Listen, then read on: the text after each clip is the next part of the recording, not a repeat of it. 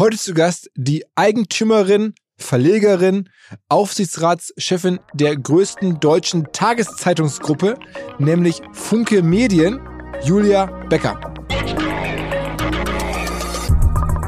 Und ich glaube, das größte Problem damals, 2018, wie heute, ist ein Selbstverständnis in den Köpfen der Manager, die für ein Wahnsinnsgehalt da sitzen, diese Vorstellung von bis, bis hierhin hat es doch eigentlich immer gereicht. Also wer hat eigentlich richtig Lust, ähm, auch mal nach vorne fünf Jahre weiterzudenken, neue Geschäftsmodelle zu erschließen? Das ist das, was wir jetzt tun müssen, aber aus einer großen Drucksituation heraus, weil dem einen oder anderen da schon die Puste ausgeht. Und wir können nicht ernsthaft aus den Redaktionen das nachhaltig weiter raussetzen mit der Begründung, da sitzen doch noch genug, weil damit unsere journalistische ähm, Substanz, die Kreativität quasi mit jedem weiteren entlassenen Journalisten und Journalistin über Bord gekippt wird. Immer mit dem Fokus, um das Ergebnis zu optimieren.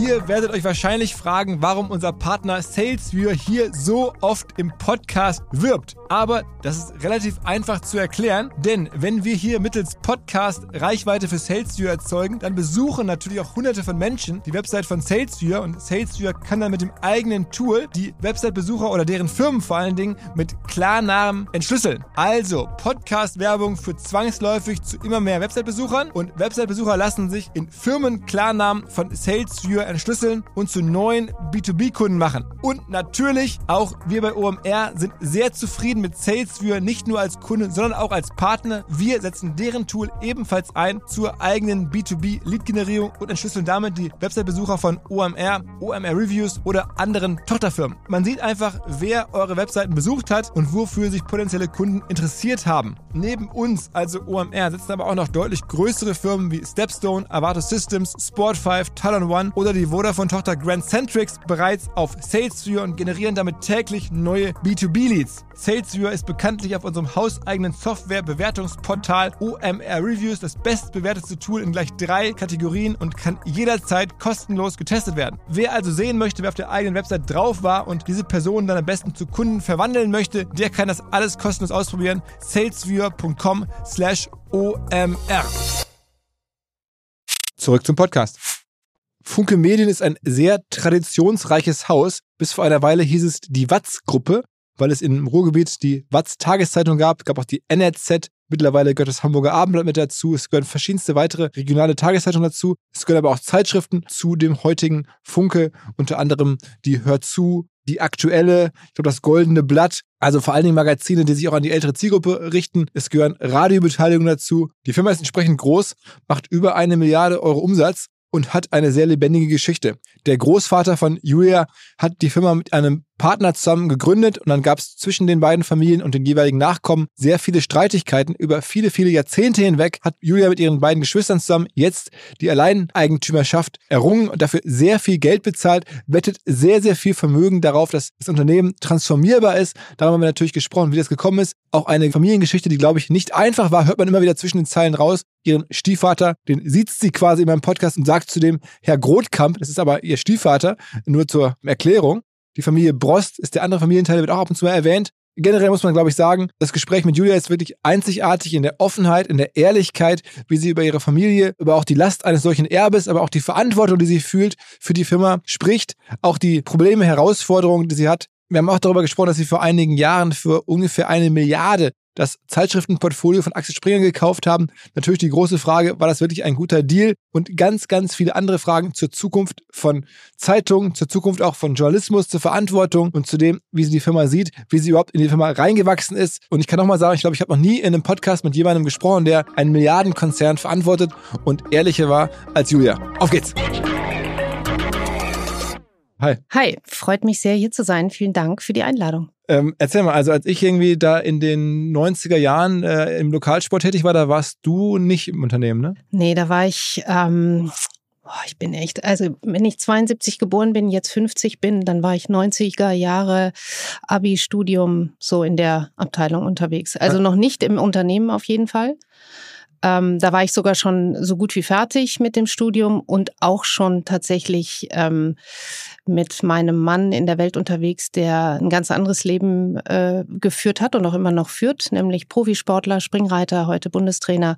Also das war wahrscheinlich die Zeit in meinem Leben, wo das Unternehmen noch ähm, sicher eine Rolle gespielt hat, aber eben aus der Entfernung. Also wir sind nach wie vor auch in all den Jahren informiert worden, aber waren in keinem der Gremien aktiv tätig. Bist denn du mit der Firma, also ich meine, es ist ja eine der größten deutschen Verlagshäuser, Medienhäuser nach wie vor, auch früher in Essen ganz relevant gewesen und nach wie vor, ich bin ja nicht mehr da und erlebe sie tagtäglich, aber es war halt ein großer Arbeitgeber. War das bei dir sehr präsent als Kind? Schon sozusagen, die Eltern haben einen Verlag? Also du hast es äh, gesagt und ähm, da bin ich auch ehrlich gesagt ganz froh, mit dir darüber sprechen zu können als jemandem, der eben auch aus Essen kommt, weil wenn du in Essen mit einem Medienunternehmen groß wirst, dann ist das sicherlich anders als in Hamburg oder in Berlin. Äh, Ruhrgebiet ist ähm, auch gerade so in der in den 80er, 90er Jahren eine Region gewesen. Da ist ein ein großes Unternehmen auch viel und oft Grund zur Rechtfertigung. Mhm. Also ähm, die Zeitung hat natürlich von morgens bis abends auch in unserer Familie eine Rolle gespielt, aber äh, sicherlich war es für mich viel ähm, klarer, dass eine Zeitung zu besitzen was anderes ist als eine Schraubenfabrik, wenn wir ähm, im Matheunterrichten einen Lehrer hatten, der äh, klarer Schalke-Fan war und im Derby Dortmund klar nicht nur im Ergebnis vorne lag, sondern in der Berichterstattung auch. Also dann hast du schon gemerkt, dass da richtig krass auch ähm, teilweise der, der ganze, äh, der, der ganze, das Missfallen darüber, wie, wie berichtet wurde, worüber nicht geschrieben wurde, das, das haben wir schon zu spüren bekommen. Und es war für uns in der Kindheit schon manchmal ähm, schwierig, auch so zu groß zu werden, wie wir groß geworden sind. Ähm, das war eben relativ ähm, behütet im Sinne von, da konntest du halt nicht mal eben äh, mit dem Fahrrad nach Essen, Alten Essen fahren, weil das einfach nicht so sicher war. Mhm. Ich meine, ihr seid ja zu dritt, ne? Also du hast genau. noch eine Schwester und einen Bruder. Ähm, und vielleicht für alle, die jetzt Funke Medien, so heißt es ja auch noch gar nicht so lange, noch, äh, noch aus der Ferne kennen, welche Titel waren damals die größten? Also ich kannte die Watz und die NRZ, also ähm, Regionalzeitungen. Da gab es eine ganze Reihe von Radiosendern, Radiobeteiligung. Was war damals noch dabei? Was ist heute dabei? Also wir haben tatsächlich begonnen, unser Großvater hat gegründet ähm, die WAZ zusammen mit Erich Brost. Das war quasi 1945, direkt nach dem Krieg, ähm, ursprünglich in Bochum und dann ist das Unternehmen aber sehr schnell in Essen an, ansässig geworden, größer geworden. Und im Laufe der Jahre kamen dann die ersten Zukäufe dazu. Das war vor allem die Westfalenpost und die Westfälische Rundschau in den 90er Jahren. Zusammen mit der NRZ und der Watz hat übrigens unser späterer Stiefvater und damaliger Geschäftsführer ähm, zusammen mit dem anderen Geschäftsführer Herrn Schumann schon das sogenannte Watz-Modell erfunden. Das heißt, aus vier Lokalzeitungen eine Synergie zu schaffen aus allen technischen Themen um die Redaktionen quasi eigenständig und besonders wirtschaftlich zu führen. Also mhm. das, was man heute die großen Synergieeffekte nannte, das ist im Ruhrgebiet schon relativ früh erkannt und umgesetzt mhm. worden. Dann klar gab's ähm, Radiosender, die dazu kamen. Dann kam auch irgendwann Ende der 70er ähm, kamen dann die ersten Zeitschriften dazu, der Gong Verlag, dann haben wir einen eigenen Buch, Buchverlag ähm, aufgebaut, den Klartext Verlag, den es auch heute noch gibt. Aber ähm, was wirklich schon für uns ein Riesenglück war. Die Akquisition des Gong Verlags, erinnere ich mich noch, kam dann auch, da war er schon mit unserer Mutter verheiratet. Günter Goth kam nach Hause und brachte so ein Packen Zeitschriften mit. Ähm, und das waren eben die, die aktuelle, äh, also alles, was dieser großartige Gong Verlag damals ver verlegt hat, auch schon sehr erfolgreich. Mhm. Und sagte so, das haben wir gekauft, das war günstig, aber das hat jetzt nichts mit Journalismus zu tun. Und legte das gleich auf so einen Stapel für Frau Loppi. Frau Loppi war ähm, ganz lange ähm, unsere, unsere Hilfe zu Hause. Und ähm, da zeigte sich schon für jemanden wie ihn, der nie ein Medienmensch war, weil er halt nie als Journalist gearbeitet hat, sondern wirklich als Justiziar, rechte Hand unseres Großvaters in das Unternehmen gekommen ist. Und nach dem Tod des Großvaters haben dann die vier Töchter, meine Mutter und ihre drei Schwestern überlegt, wer führt denn jetzt die Zeitung, weil es war nicht, also nie vorgesehen, dass das eine der Töchter werden sollte. Ähm, so kam man dann auf ihn, weil er quasi so am meisten Ahnung von der Zeitung hatte. Und er hatte einfach eines, und das war ein wahnsinnig kluges unternehmerisches Gespür von passenden Akquisitionen. Aber der Blick fürs Journalistische, heute sind wir Gott froh, dass wir, dass wir ein, ein so florierendes, großes Zeitschriftensegment haben. Das ist wirklich die zuverlässige Maschine im Keller unseres doch ziemlich großen alten Tankers. Ähm, und so begann quasi was, unser. Was ist heute so alles dabei? Also sagst du die aktuelle genau. Sagen wir, noch? wir haben äh, gerade im Programm und im Frauensegment auch nach dem Springer-Deal 2014 natürlich vieles an, an richtig tollen Marken übernommen. Die Bild der Frau, die hört zugehört dazu. Ähm, wir haben einen, einen großen Rätselverlag, da sind wir tatsächlich führend in Europa. Also diese ganzen Sudokus äh, mhm. kommen von uns. Programmzeitschriften, wie gesagt, das war quasi der, der Haupttreiber für, für den Springer-Deal, dass wir im Programmsegment äh, so wachsen konnten. Ähm, klar, mit der Hörzu sind wir groß geworden. Wir durften die früher interessanterweise nie lesen vor dem Springer-Deal. Wir hatten so eine eigene, kennst du vielleicht noch aus der Watz, da gab es so eine Beilage BWZ. Absolut, klar. Die Fernsehsendung. Kleines, ja. äh, mit ganz viel, also wirklich nur Programmhinweise und Bilder in Schwarz-Weiß. Und wenn wir dann mal irgendwie äh, die Hör zu mitbrachten, dann wurde die auch sofort in den Müll geschmissen, weil das war von Springer, dürfen wir nicht lesen. okay. Also da war schon auch klar, das war hat viel damit zu tun, was mich heute in meiner Verantwortung beschäftigt, nämlich dieser klare Blick auf unterhaltenden Journalismus, irgendwie nicht gleichwertig mit informierendem Journalismus. Dann aber auch ganz klar so diese tiefen Gräben, die ähm, die auch echt gepflegt wurden zu den anderen Häusern. Also Springer-Produkte wurden nicht gelesen. Bevor man es verkauft hätte, wurde es lieber eingestellt. Also da war schon ein sehr ausgeprägter Verdrängungswettbewerb. Und das hat so ein bisschen auch unsere Kindheit, unsere Jugend geprägt, dass zu Hause natürlich viel über Strategie gesprochen wurde, ähm, auch die Art, glaube ich, wie das Unternehmen in den 80er, 90er Jahren gewachsen ist. Da gab es mal so ein, was wir natürlich auch gelesen haben, wenn du irgendwo am Kiosk vorbeigegangen bist, die Krake des Ruhrgebiets. Mhm. Also unser Stiefvater war schon sehr dafür bekannt, das, was er haben wollte. Da hat er so einmal den Arm lang gemacht und wenn dann da nicht auf der anderen Seite gleich Hurra gerufen wurde, da das war halt ein anderer, auch, auch ein anderes Verständnis von, von Macht, die da ausgelebt wurde, Aha. aus der Stärke heraus. Ähm, also das heißt, du hast das ja schon erlebt, offensichtlich, ähm, was da sozusagen um dich herum gebaut wird. Äh, wie war denn dein, dein, eigener Weg? Also nach dem Abi, was hast du dann studiert?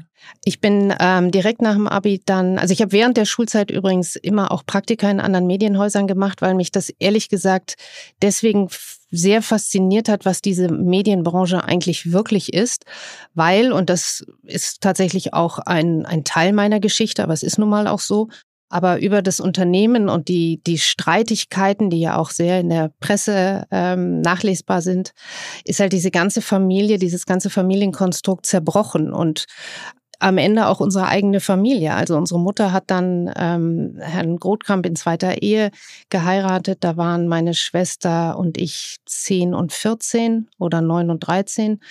Ähm, Niklas, unser ältester Bruder, fünf Jahre älter. Und natürlich hat mich das sehr bewegt, nicht nur persönlich, auch so in einem Umfeld aufzuwachsen, wo du halt von nicht einem Tag auf den anderen, aber doch relativ bald äh, merkt, dass dieser sehr enge Familienzusammenhalt, der, den es gegeben hatte, auch unter den Schwestern, der ist daran zerbrochen, dass auf einmal vor allen Dingen sehr viel Initiativen so von außen einwirkten und die Schwestern dann miteinander das Schlimmste getan haben, nämlich den Kontakt zueinander abzubrechen, damit auch die Führung und ihre Verantwortung für die Zeitung, für die Watz damals zu übertragen auf Anwälte und Bevollmächtigte. Und ähm, ich habe halt genauso wie meine Geschwister miterlebt, wie auch unsere Mutter da eine Wahnsinnslast zu tragen hatte. Ähm, am Ende dann aber auch durch die Heirat mit ihrem Geschäftsführer, also mit dem Verantwortlichen für die Funke-Seite, hat meine Mutter natürlich auf der einen Seite wirklich eine Sicherheit auch für das Unternehmen geschaffen. Ich bin nach wie vor überzeugt, dass es eine große Liebe auch war. Mhm. Herr Grotkamp mhm. ist jetzt ähm, 98. Wow. Ähm, Und leider, hast du auch eine, eine Beziehung zu ihm wie zu dem Vater? Ja, ja, also ich habe ihn vor allen Dingen sehr früh ähm, quasi 24-7 zu Hause erlebt, be beziehungsweise stimmt das nicht, weil er ging eigentlich, bevor wir so quasi äh, zum Frühstück kamen und, und kam erst, wenn wir schon mit dem Abendessen fertig waren. Also so wirklich diese typische Manager-Generation. Sicherlich gab es da auch gemeinsame Urlaube, aber was mich doch auch irgendwie fasziniert hat, war so sein ganzes Leben einer Aufgabe zu, zu, zu unterzuordnen. Also der hat wirklich gebrannt für, für die Watz. Mhm. Wenn wir in die Ferien gefahren sind, ähm, dann hat er echt so sein Faxgerät und alles muss man mitschleppen und dann wurde das irgendwie in Frankreich wieder aufgebaut und dann hat er da halt weitergearbeitet und das fand ich, äh, das hat mich fasziniert und ich wollte mehr wissen über die Branche. Deswegen Praktika ähm, während der Schule in vielen anderen Häusern. Mhm. Ähm, was interessant war, auch da hat Herr Gottkamp dafür, ähm, wollte mir auch alle möglichen Türen öffnen. Der Fehler war, glaube ich, so ein bisschen, dass die Tür nicht nur geöffnet wurde, indem er bei irgendeinem Verlagschef angerufen hat, sondern er hat mich auch immer hingebracht. Westdeutsche Zeitung Wuppertal, weiß ich noch, kam ich den ersten Tag an und er brachte mich in die Redaktion. Ich habe schon immer gesagt, musst du nicht, ich, ich gehe auch gern alleine, weil ich genau wusste, ich hatte das schon ein, zwei Mal vorher erlebt. Dann wirst du da halt abgegeben und so, dass die Julia und die soll jetzt hier vier Wochen was lernen und ab da hat einfach keiner mehr mit mir geredet. Also Redaktionskonferenzen fanden dann immer ohne mich statt und ich durfte mal Kaffee kochen. Also das war war schon in der damaligen Zeit, war die Watz, und das habe ich gemerkt, wirklich ein, ein echter großer Player, der aber vor allen Dingen, glaube ich, durch durch die Größe und auch durch so ein gewisses Drohpotenzial von sich hat. Ähm, also viele kannten, glaube ich, dieses Image. Und das war das eine, was ich erlebt habe. Und nach dem Abi bin ich dann direkt nach München gegangen, habe da erst bei der Süddeutschen langes Praktikum gemacht und war, und das war eigentlich auch eine sehr coole Zeit, weil da konnte Herr Grotkamp mich nicht hinfahren, weil es ja München war, habe im RTL äh, Landesstudio in München ähm, auch drei, vier Monate ein Praktikum gemacht und war immer dafür zuständig, dass ich die Verkehrsberichte für RTL aktuell, das war so das neue Nachrichtenformat, andere Uhrzeit, nicht mehr zur vollen Stunde, schon gar nicht abends um acht und alles so ein bisschen mehr boulevardesk, ähm, reißerisch. Also ich sollte die, die Unfälle auf der A9 mit der Kamera begleiten. Und Aha. da war häufig dann auch so die Rückmeldung, musstest du so einen Poli Polizeifunk immer abhören.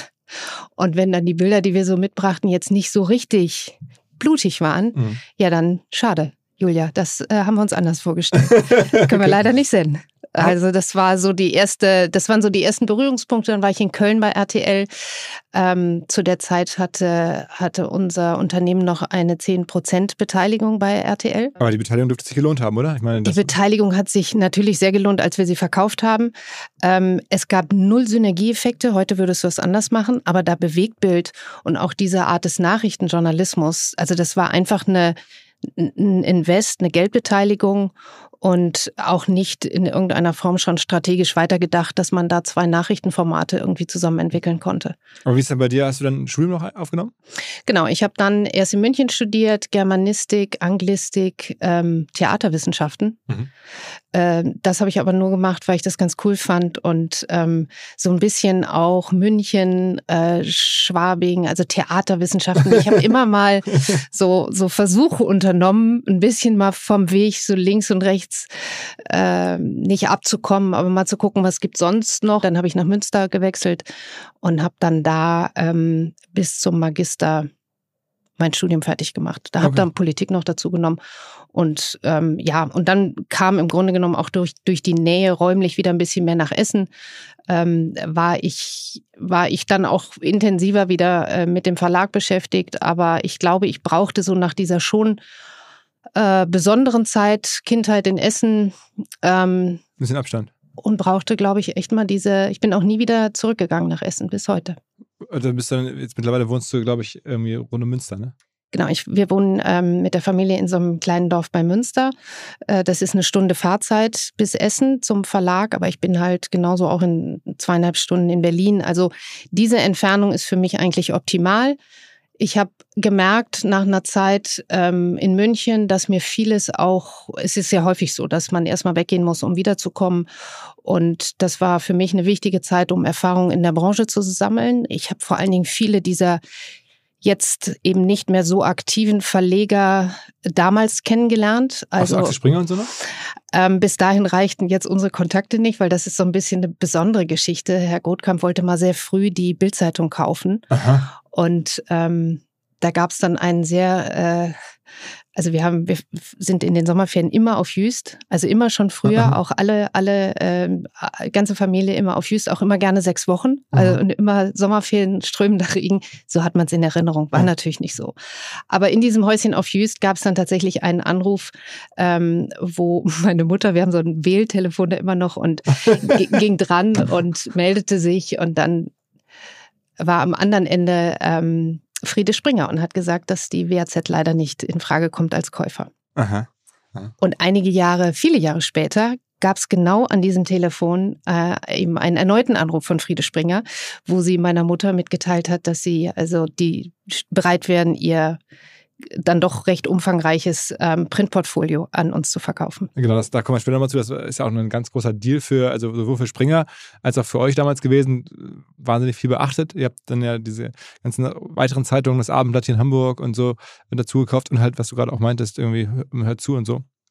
Ähm, aber okay, das heißt, du bist dann irgendwie über den Umweg München, über den Abstand München dann wieder in die Nähe des Verlags gekommen und hast dann irgendwann gespürt, okay, ich werde da gebraucht, ich bin die nächste Generation, ähm, ich muss da jetzt irgendwie eine Rolle übernehmen. Wie kam das so? Ähm, also erstmal muss man ähm, dazu auch äh, sagen, dass in den Jahren, in denen wir drei Kinder, mein Bruder Niklas ist Anwalt in Essen, meine Schwester Nora hat ähm, zwei jüngere Kinder als meine, also meine älteste Tochter ist 21.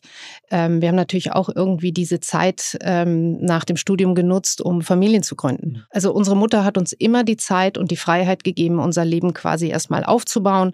Da gab es nie eine Deadline, wo sie gesagt hat, ähm, ich erwarte Doppelpunkt oder wie in anderen Verlagen, da wurden sogar die Studien vorgegeben, mhm. Studiengänge, ähm, damit quasi alle gleich ausgebildet sind und am Ende wird dann unter einem von vieren entschieden, wer es macht oder auch nicht.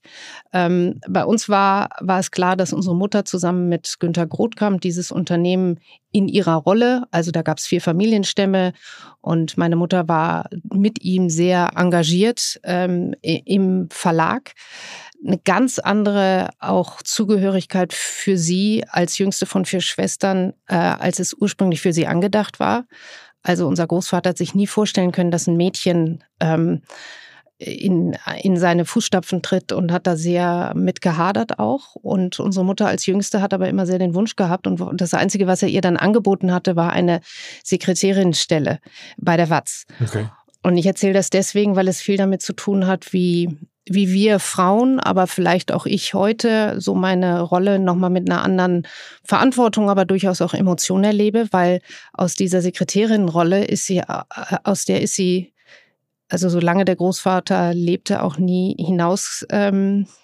Ähm, und lustiger, also eigentlich gar nicht lustig, aber als äh, Jakob Funke starb und Günter Gottkamp sein Nachfolger wurde, ähm, hat sich sehr vieles geändert, aber eben nicht die Rolle unserer Mutter. Also die blieb dann als Erbin, als Chefin, Sekretärin von Günter Gottkamp. Mhm. Und das war aber für sie auch das, was sie so, also sie hat das so angenommen und hat sich über diese Aufgabe und immer mehr natürlich auch in das Unternehmen hineingearbeitet und hat dann mit Herrn Grothkamp quasi zum Glück einen Weg gefunden, das gemeinsam zu tun.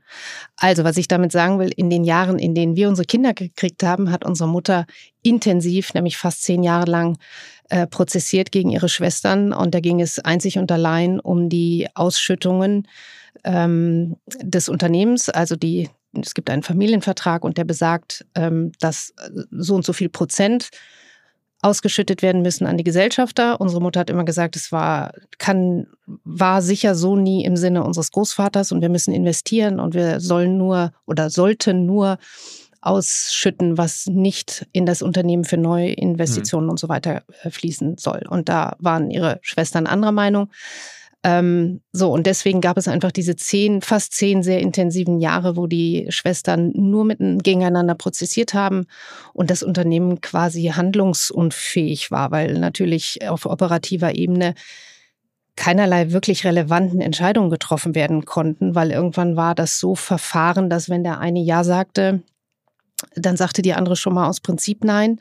Und dann ähm, war es auch eine Zeit, die wahnsinnig gefährlich für das Unternehmen war, auch was Führungspersonal äh, anging, weil die natürlich auch relativ wenig der Dinge umsetzen konnten, die nötig gewesen wären. Ähm, und als ich zurückgekommen bin in den Verlag, ähm, war das in einer Situation, also wir sind, mein Bruder und ich sind dann irgendwann ich glaube so 2012 ähm, in, den, in den Gesellschafterausschuss und Aufsichtsrat ähm, quasi berufen worden von unserer Mutter. Ähm, das war aber schon nach der Übernahme der Brostanteile. Das war in 2012, hat sie also die Anteile der Miteigentümerfamilie also nach, nach den zehn Jahren des, des gegenseitigen Verklagens hat man dann Totalblockade, einen, genau. einen Deal gefunden, das ihr dann gekauft habt. Unsere Mutter hat irgendwann gesagt, wir werden so das Unternehmen vor die Wand fahren, wenn wir nicht in irgendeiner Form klare Verhältnisse schaffen. Wir blockieren uns so, äh, wir kommen zu keiner Entscheidung und das Unternehmen ist nicht mehr handlungsfähig. Und dann ergab sich durch den Tod der Verlegerwitwe Anneliese Brost die Möglichkeit, dass unsere Mutter quasi deren Enkelkindern ähm, ein Angebot gemacht hat und hat deren Anteile übernommen. Damit hatten wir dann 66,6 Prozent an, an der Watz, hieß sie damals noch, wurde im selben Jahr dann umbenannt in die Funke Mediengruppe, einfach auch um klarzumachen, das ist jetzt ein Familienunternehmen und der Gründer Jakob Funke ähm, soll unser äh, Gesicht sein, was wir als Familienunternehmen jetzt in die Zukunft Und das führen. war dein Großvater oder Großvater? Genau. Dein Großvater. Mal unser Großvater, ihr Vater, der wie gesagt in all den Jahren äh, so wenig und das leider auch nicht mitbekommen hat, dass seine jüngste Tochter äh, dann doch diejenige war, die, die so viel für das Unternehmen geschafft hat, ähm, auch zu verändern. Was, was für eine Firma reden wir denn damals von der Größe? Also ich meine, das äh, nach meiner Wahrnehmung war das immer schon so ein Milliarden-Riesenkonzern. Jetzt heute weiß man, ihr macht über eine Milliarde Umsatz. Dann würde man, also ich nehme an, das war damals schon eine Bewertung, die muss ja im Milliardenbereich gelegen haben. Ja, also äh, ganz klar, vor allen Dingen auch in einer Zeit, wo die Vertriebs- und Vermarktungserlöse ja nur so sprudelten. Mhm. Also da brauchtest du ja, äh, da, da gab es halt nicht diese, da hat der Journal, die Vermarktung den Journalismus finanziert und ohne Zeitung, ohne Zeitschrift keine Anzeige. Damals mhm. war die Welt halt noch in Ordnung, würde ich sagen. aus, aus Verleger oder aus Medien. Und also die Bewertung für diesen Deal war sicherlich ähm, entsprechend hoch angesetzt, auch zu Recht, weil das Unternehmen kerngesund war. Damals gab es dann auch schon die Braunschweiger Zeitungen. Wir hatten die Titel in Thüringen schon akquiriert. Also wir haben in Thüringen drei Zeitungen, sind da Monopolist. Es gab das Zeitschriftenportfolio. Und der Unterschied zu unserer, also Geschwistertransaktion, zu der wir ja vielleicht nachher noch kommen, in 2021 hat unsere Mutter das tatsächlich aus ihrem Privatvermögen finanziert. Also keine Bank, niemand. Ähm, und damit hatten wir ähm, einen Großteil des Familienunternehmens äh, quasi in unser eigenes, in unseren eigenen Laden investiert. Mhm. Und zwar nicht, und das ist auch nochmal ganz besonders für mich gewesen, als wir dann selber als Geschwister jetzt den, den die, die finalen letzten Anteile übernommen haben.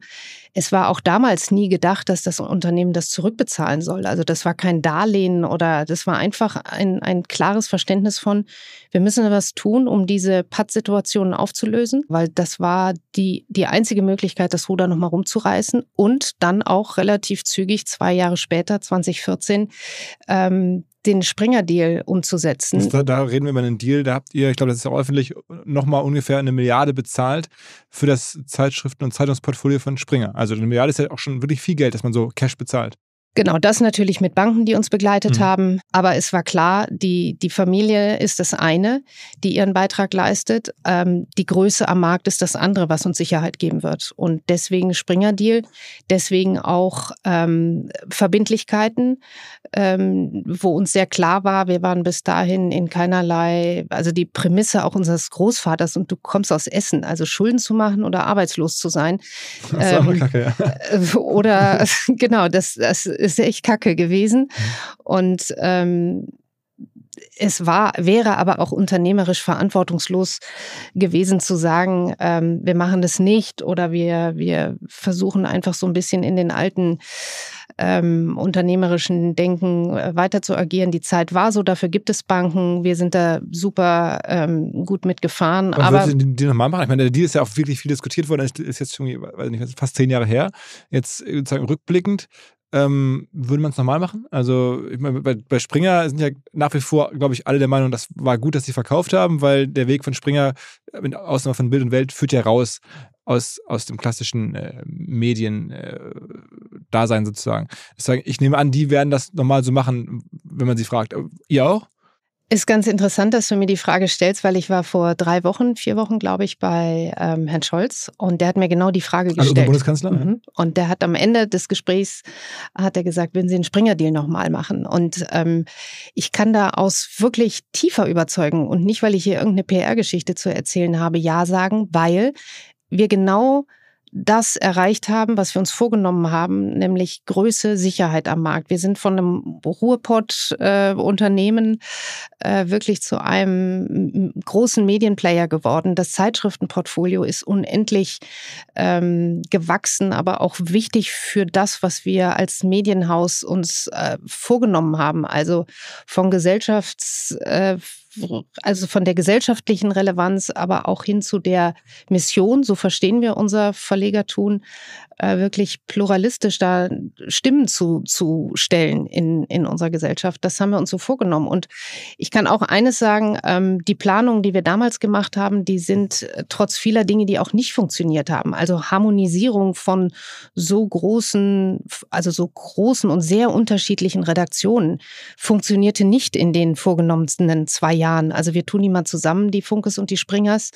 Ähm, und dann klappt das schon. Ich glaube, einen größeren Kulturschock, gerade für die die Mitarbeiterinnen und Mitarbeiter, die von Springer zu uns gekommen sind, gab es wahrscheinlich in der ganzen Branche nicht. Ich erinnere mich da an so ein, ähm, also wir hatten uns dann gedacht, nachdem, wie gesagt, das genannt, eine Milliarde, das war schon echt ein großer Deal. Und ich kann mich nicht erinnern, dass in der Medienbranche, also jetzt innerhalb Deutschlands danach oder davor in der Größenordnung was verkauft wurde.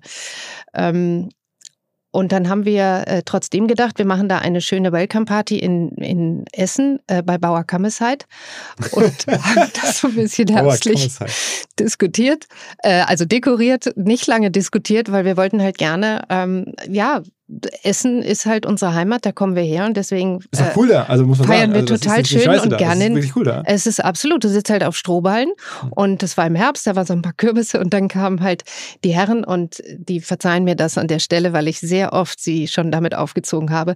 Dann kam so eine Delegation aus Hamburg angerauscht. Ähm, die hatten sich wirklich ihre weißen Seidenschals noch extra umgetan, weil die wahrscheinlich dachten, jetzt passiert hier Großes. Philharmonie oder so. Und dann kriegte jeder so ein Flaschenbier in die Hand. Und du merktest so ein bisschen, verkauft werden ist schon bitter. Ich weiß aber zum Glück, und das meine ich überhaupt nicht despektierlich, wir haben das aus Überzeugung getan, weil wir diesen Marken ähm, auch, auch eine Heimat bieten wollten. Sicherlich ein bisschen bodenständiger und weniger schick und weniger Fensterachsen und weniger Getöse an den äh, Feiertagen. Weihnachtsfeier ist bei uns alles ein bisschen ähm, normaler, aber auch schön, auch gemütlich. Und ich glaube, dass heute viele der Menschen verstanden haben, worum es uns ging, nämlich um die Marken zu erhalten. Sicherlich waren Synergieeffekte für uns wahnsinnig wichtig, vor allen Dingen das Digital-Know-how der Leute, die von Springer zu uns gekommen sind, hat uns wahnsinnig gut getan. Und die Marken Hamburger Abendblatt, Berliner Morgenpost, auf die sind wir wahnsinnig stolz, genauso wie, für, wie um das Zeitschriftenportfolio. Aber ich muss auch sagen, ja, das, wenn man das nachguckt, also ich habe es natürlich in Vorbereitung einmal mehr angeschaut, es sind immer noch ungefähr 300 Millionen Schulden aus dem Deal da. Ne? Also noch immer 300 Millionen nach zehn Jahren müsst ihr Schritt für Schritt zurückzahlen ähm, aus dieser Transaktion. Genau, weil wir aber auch uns eine Planung vorgenommen haben. Wir äh, haben da jetzt nicht vor äh, uns vorgestellt und gesagt, in einem halben Jahr haben wir das lässig äh, wieder reinverdient.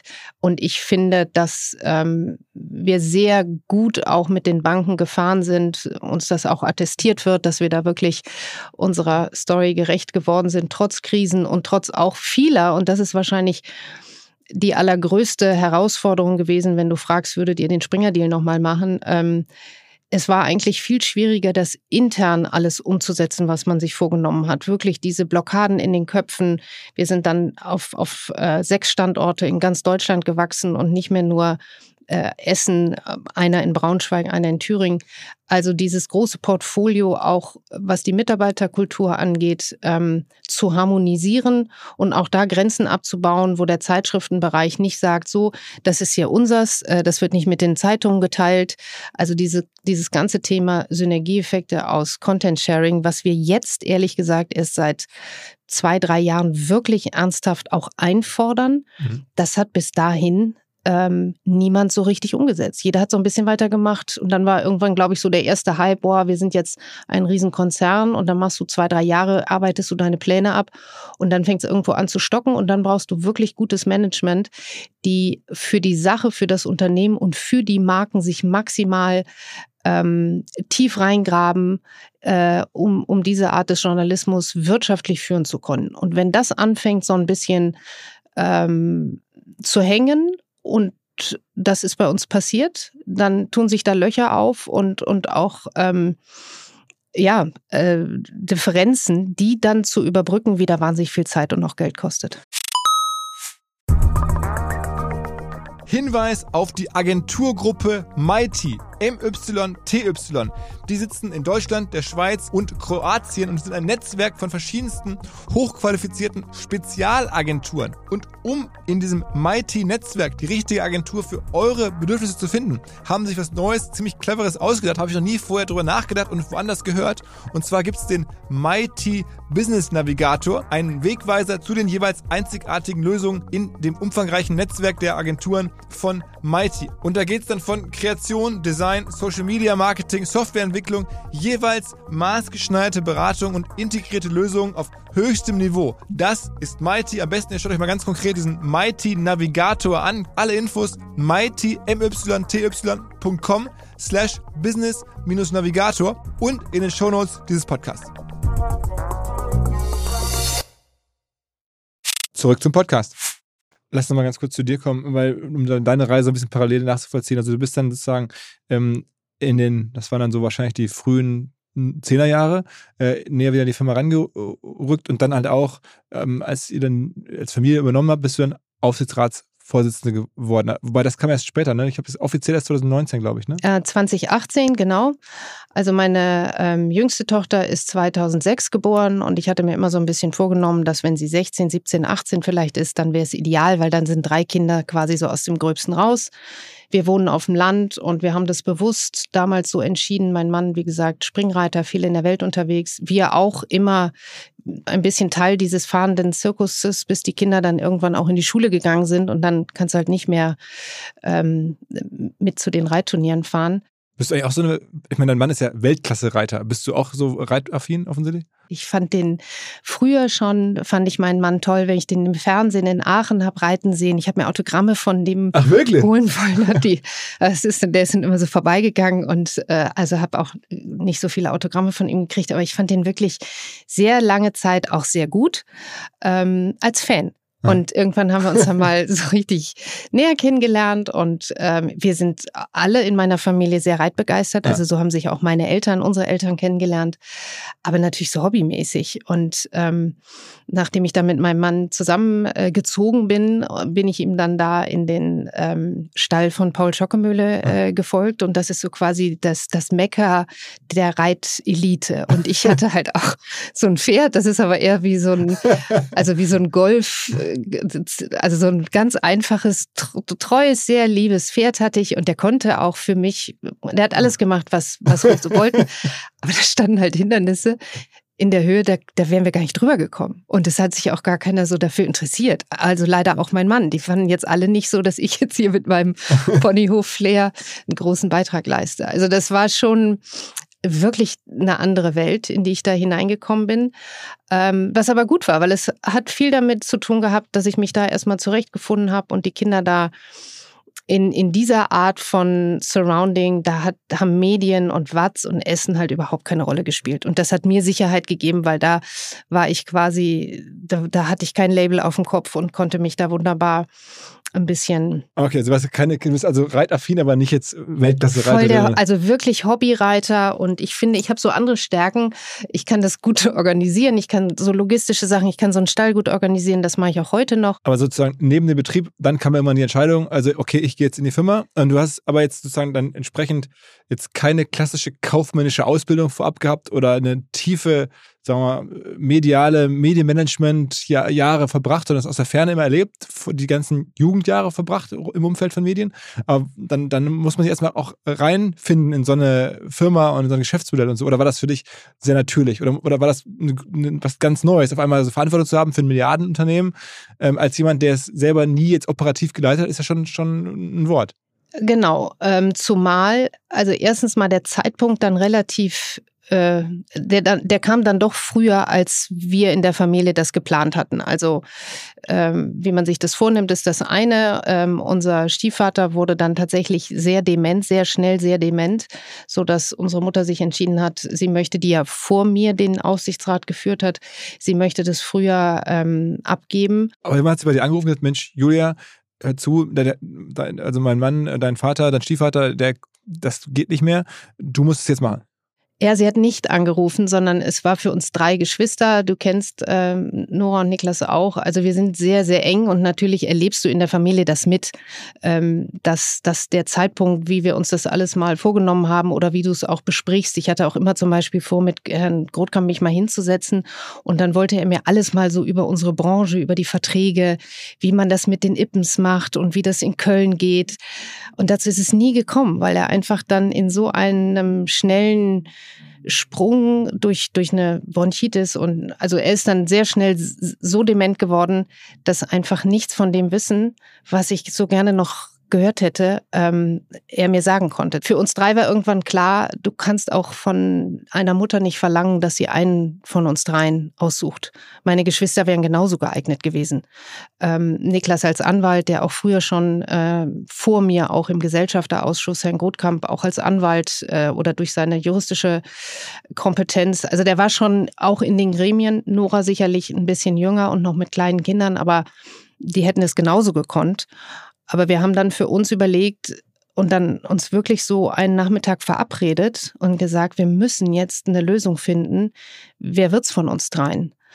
Und ähm, das ist, wenn du eng bist und auch weißt, wie die anderen, was sie für Erwartungen, was sie für Lebensplanungen haben.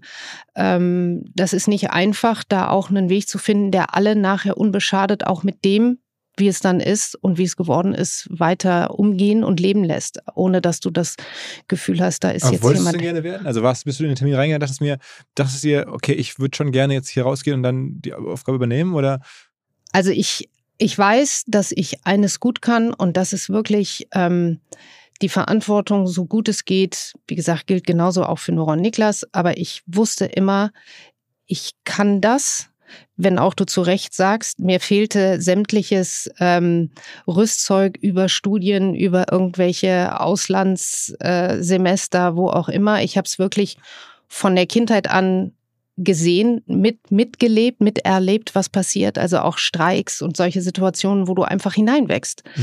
Ähm, mein Studium war sicherlich äh, nicht die super äh, Vorbereitung, wenn auch wichtig für ja, alles, was auch das Journalistische angeht. Am Ende ist es ja die operative Arbeit. Also ich habe das Studium ist wahrscheinlich total entbehrlich. Nach meinem Gefühl, also jetzt, also ja, auch mit ein paar Jahren unternehmerischer Erfahrung, das, das selber das tagtägliche Machen, das schult und da sammelt man dann die Erfahrung wahrscheinlich. Ne? Und die, die dann vielleicht auch fehlen. Und oder? du brauchst, und das ist vielleicht der Unterschied auch zu anderen äh, Medienunternehmen, wir sind als Aufsichtsrat und Gesellschafterausschuss ein strategisches Unternehmen. Das heißt, Natürlich haben wir für alle ähm, äh, Steuerfragen, Rechtsfragen, unternehmerischen, also operativen Themen immer eine Geschäftsführung. Das ist auch deren Verantwortung. Mhm.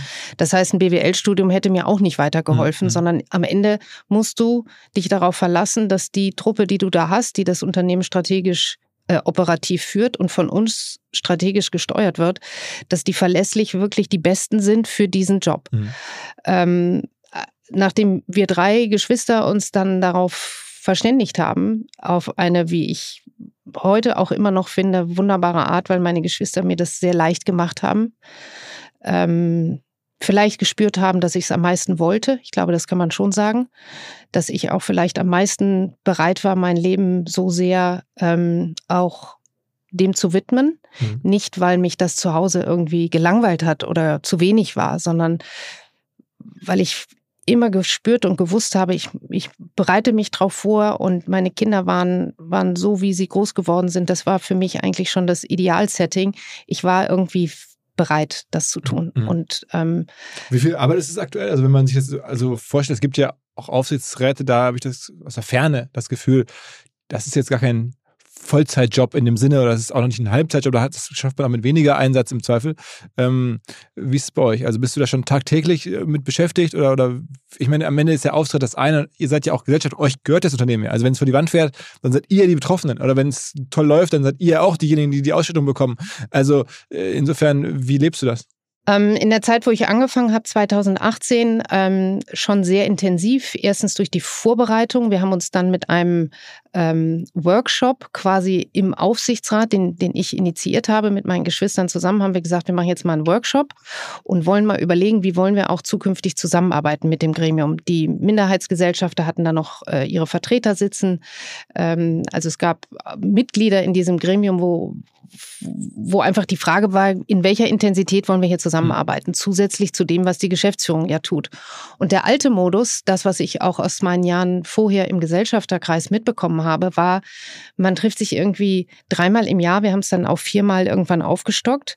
Dann trägt die Geschäftsführung drei Stunden einen Geschäftsbericht vor, also wirklich so Frontalunterricht. Die stehen vorne, man sitzt hier, isst die Schnittchen, dann wird irgendwann ein Beschluss gefällt, aber du hast null nee. Möglichkeit, auch mal da kritisch hinterher äh, oder nachzuhaken, hinzuschauen, weil alles, was, das war halt ein sehr einseitiger Informationskanal. Die Unterlagen, die du als Gesellschafterkreis bekommen hast, hat die Geschäftsführung erstellt und da stand logischerweise auch nur drin, was du sehen solltest. Mhm. Also die Schmuddelecken, ähm, die wurden dann äh, tatsächlich äh, gerne außen vor gelassen. Und dieser Workshop in 2018, da haben wir aus dem Gremium heraus, also der Aufsichtsrat hat eine Beratung ähm, beauftragt, einen Status quo, also einen Blick auf unser Unternehmen inklusive Geschäftsführung zu entwickeln. Immer verbunden ursprünglich mit der Frage, wie wollen wir eigentlich zukünftig uns hier, wie, wie intensiv wollen wir uns kümmern? Ist alles gut? Wo stehen wir gerade? Alle mal so auf einen Wissensstand bringen? Oder ist es wichtig, dass wir möglicherweise einige Bereiche anders und neu denken? Und was ich sagen kann, ich meine, das ist auch das Thema Beratung ist aktueller denn je, wenn man auf andere Häuser schaut. Ähm, ich glaube, den Unterschied, den wir damals gemacht haben, war diese Beratung eben aus dem Gesellschafterkreis zu beauftragen. Das war, zumindest kenne ich wenige Verlage, die das, wo die Eigentümer das tun, mhm. ihrer Geschäftsführung quasi da einen Spiegel vorzuhalten. Und ich glaube, auch die Geschäftsführung hat da von uns als nächster Generation, aber auch vielleicht ganz konkret von mir als junger Frau gedacht, ah, jetzt kommt die hier mit so einer ganz flotten Idee, möchte einmal was Neues machen. und das Gefühl war irgendwie so, die ersten drei Monate fanden die das richtig, also haben immer gesagt, toll, äh, läuft richtig gut und auch die Beratung, die waren alle so äh, schöne Idee, aber wahrscheinlich umgedreht und gedacht, ja, und danach machen wir bitte alle wieder hm. weiter wie vorher das Projekt war für uns bahnbrechend, weil wir da ähm, wirklich mal in den tiefsten Tiefen unseres Unternehmens haben nachschauen lassen. Und am Ende ist das Projekt ähm, geendet mit der Erkenntnis, wir haben hier wirklich eine wirtschaftlich eklatant große Lücke, die, die wir hier operativ aber dringendst äh, füllen müssen.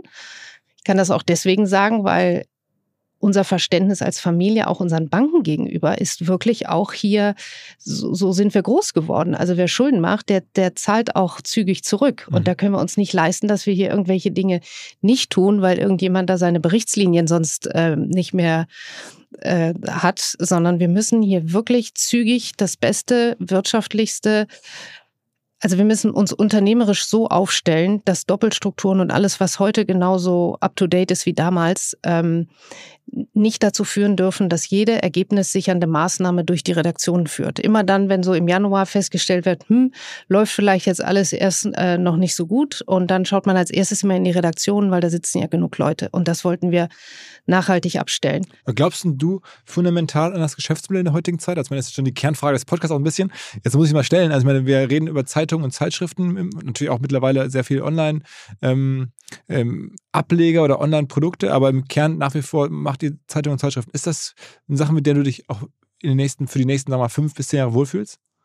Ähm, also das ist tatsächlich schon eine sehr, da geht es schon ans Eingemachte Frage. Ähm, ich glaube vor allen Dingen eines, dass wir als Familie dieses Unternehmen nicht führen, um wirtschaftlich bestmöglichen Erfolg zu haben. Wir versuchen dieses Unternehmen so zu führen, dass es unternehmerisch in der Lage ist, unseren Journalismus zu finanzieren, was in der heutigen Zeit eben nicht mehr automatisch läuft ähm, durch Vermarktungs- und Vertriebserlöse, wie wir das noch in den 80er, 90er Jahren hatten. Wir sind jetzt in einer digitalen Welt angekommen, wo dieser Überfluss an Informationen uns genau diese dieses Alleinstellungsmerkmal und diese Exklusivität Nachrichtenhoheit genommen hat. Deswegen keine, keinerlei Anspruch mehr auf äh, Marktführerschaft in, in, in den Werbespendings. Also da, da sind einfach so viele große Player, gerade die Tech-Giganten, Amazon, ähm, Google, haben uns da wirklich mit Schaufelradbaggern unsere Erlöse weggenommen. Wenn du mich jetzt fragst, glaube ich an das Geschäftsmodell? Ja, ich glaube daran, dass wir einen unendlichen Mehrwert noch darin sehen müssen, dass es für nachhaltig verlässlichen Journalismus immer Menschen geben wird, die dafür auch Geld bezahlen. Wichtig ist, dass sie sich auf die Quelle verlassen können und dass man in einer Welt wie dieser wo Einordnung, aber auch Reflexion, ähm, objektive Darstellung wichtiger denn je ist, wir diejenigen sein müssen, die sagen, äh, wir bezahlen unsere Journalisten dafür, dass sie wirklich die, die im Sinne des Pressekodex ihren Job vernünftig machen. Und ich glaube, der Mehrwert des Journalismus ist sicherlich ähm, nach wie vor gegeben, wenn wir es schaffen. Und das ist ja so ein bisschen, wo ich immer ein bisschen auch im Zwiespalt bin. Herr Gottkamp hat damals sicherlich, Gott sei Dank, ähm, die Zukunft der, der Zeitschriften, des unterhaltenden Journalismus frühzeitig für unser Unternehmen erkannt. Er hat keinerlei technische Vision gehabt, wo, wo wollen wir hin mit unserem Redaktionssystem. Da ist niemand nach Amerika gefahren und hat sich mal angeschaut, äh, wie arbeiten die da und, und äh, ist es nicht, also dieses Mal über den Tellerrand hinausschauen. Auch das, was ich meine, am Ende diese Stellenbörsen online, die ja nun Springer gerade sehr helfen, ne? das ist ja so dieses Stepstone und diese ganzen Sachen, die laufen da ja sehr gut. Also das könnte man ja auch im Nachhinein sagen, Mensch, das hätten wir auch mal machen können? Oder? Wir haben es zum Glück dann gemacht. Also wir haben gerade so in den Jahren ähm, nach dem Springer-Deal 2018 war dann meine Zeit. Dann, wie gesagt, haben wir erstmal ein Jahr ein bisschen um uns selbst, äh, also haben wir wirklich auch nochmal zu der Frage, wie intensiv äh, kümmern wir uns. Also dann kam einfach so eine Zeit, wo wir gesehen haben, wir müssen uns viel mehr kümmern. Und seitdem ist, glaube ich, auch das Selbstverständnis im Gremium, dann wurde Geschäftsführung ausgetauscht, weil es einfach auch, ab da auch schon immer um die Frage ging, womit werden wir zukünftig unser Geld verdienen. Und ich glaube, das größte Problem damals, 2018, wie heute, ist ein Selbstverständnis in den Köpfen der Manager, die für ein Wahnsinnsgehalt da sitzen, diese Vorstellung von bis, bis hierhin hat es doch eigentlich immer gereicht. Also wer hat eigentlich richtig Lust, ähm, auch mal nach vorne fünf Jahre weiterzudenken, neue Geschäftsmodelle zu erschließen? Das ist das, was wir jetzt tun müssen, aber aus einer großen Drucksituation heraus, weil dem einen oder anderen da schon die Puste ausgeht. Oder er sagt, ähm, ich glaube da nicht mehr dran und verkauft Titel, die eigentlich jetzt noch ein gutes Ergebnis bringen. Also wir haben sicher bei Funke eines gemacht. Wir haben viele Jahre, wichtige Jahre damit verbracht, leider, indem wir intern uns darüber immer über die Strategie gestritten haben. Also A, wie gehen wir mit unseren Ausschüttungen um? Das war so die Zeit unserer Mutter. Dann ähm, Restrukturierung des Konzerns. Das war, als ich 2018 angefangen habe, so ein Mindset, also so, so, eine Veränderung auch in den Köpfen, was wir für notwendig gehalten haben. Wir können nicht ernsthaft aus den Redaktionen das nachhaltig weiter raussetzen mit der Begründung, da sitzen doch noch genug, weil damit unsere journalistische ähm, Substanz, die Kreativität quasi mit jedem weiteren entlassenen Journalisten und Journalistin ähm, über Bord ge ge gekippt wird. Immer mit dem Fokus, um das Ergebnis zu optimieren. Dieses Optimieren, das ist ja auch so ein bisschen Manager-Denke, so aus den 80er, 90er Jahren, vielleicht auch wie Herr Grotkamp das so gelebt hat. Und die Liebe zu den journalistischen Marken, ähm, die spürte ich zumindestens, wenn ich auf unser Unternehmen geschaut habe, bei fast keinem derjenigen oder ja, die, die wirklich die, die echte große Verantwortung an den Führungshebeln hatten. Mhm. Ich meine, man ist ja, wenn man jetzt auf die Zahlen guckt, und jetzt, auch das kann man nachlesen, also ich verrate jetzt hier keine Geheimnisse, ihr macht ungefähr einen Jahresgewinn so 80, 90 Millionen ähm, im letzten Jahr. Ähm, auch ein schwieriges Jahr, äh, natürlich. Ähm, trotzdem lässt du die Größenordnung, wenn man jetzt dann ein Multiple dranlegen würde, schwierig zu sagen, aber sagen wir mal so meistens in der, nehmen wir mal 10, dann ähm, wäre die Firma 800 Millionen äh, wert. Das ist natürlich, wenn man guckt, dass ihr ja vor nicht allzu langer Zeit eine Milliarde bezahlt habt für, die, für die, das ganze Springer-Paket, schon vielleicht ein, Wertverlust, zumindest temporär. Ja, wobei ich glaube, also wie gesagt, Unternehmensbewertung, das haben wir nur gerade auch alles hinter uns, ähm, indem meine Geschwister und ich 2021 uns dann entschieden haben, auch die restlichen Anteile mhm. zu übernehmen. Äh, da haben wir uns schon sehr, sehr intensiv über viele Monate genau mit dem Wert unseres Unternehmens mhm. beschäftigt. Mhm. Und die Frage ist einfach, was, was ist dieses Unternehmen für uns? Und es ist einfach ein, ähm, ein journalistisches Haus und keine Schraubenfabrik. Das heißt, so zu wirtschaften, dass wir uns unabhängigen, und nur dann ist er eben unabhängig, unabhängigen freien Journalismus leisten können, ist unser Auftrag. Das heißt, ihr seid auch wirklich gar nicht, das ist ja schon auch eine, eine, eine krasse Aussage, die du da sagst. Finde ich, äh, also beeindruckend und, und, irgendwie auch begeisternd, dass, dass du ähm, sagst, naja, wir optimieren jetzt hier nicht auf äh, das, den Profit oder auf die Ausschüttung oder auf den Unternehmenswert, dass du in Teilen ja auch sehenden Auges darauf verzichtest oder das auch ähm, den auch ja, sinken lässt, ähm, im Sinne der gesellschaftlichen Verantwortung vielleicht.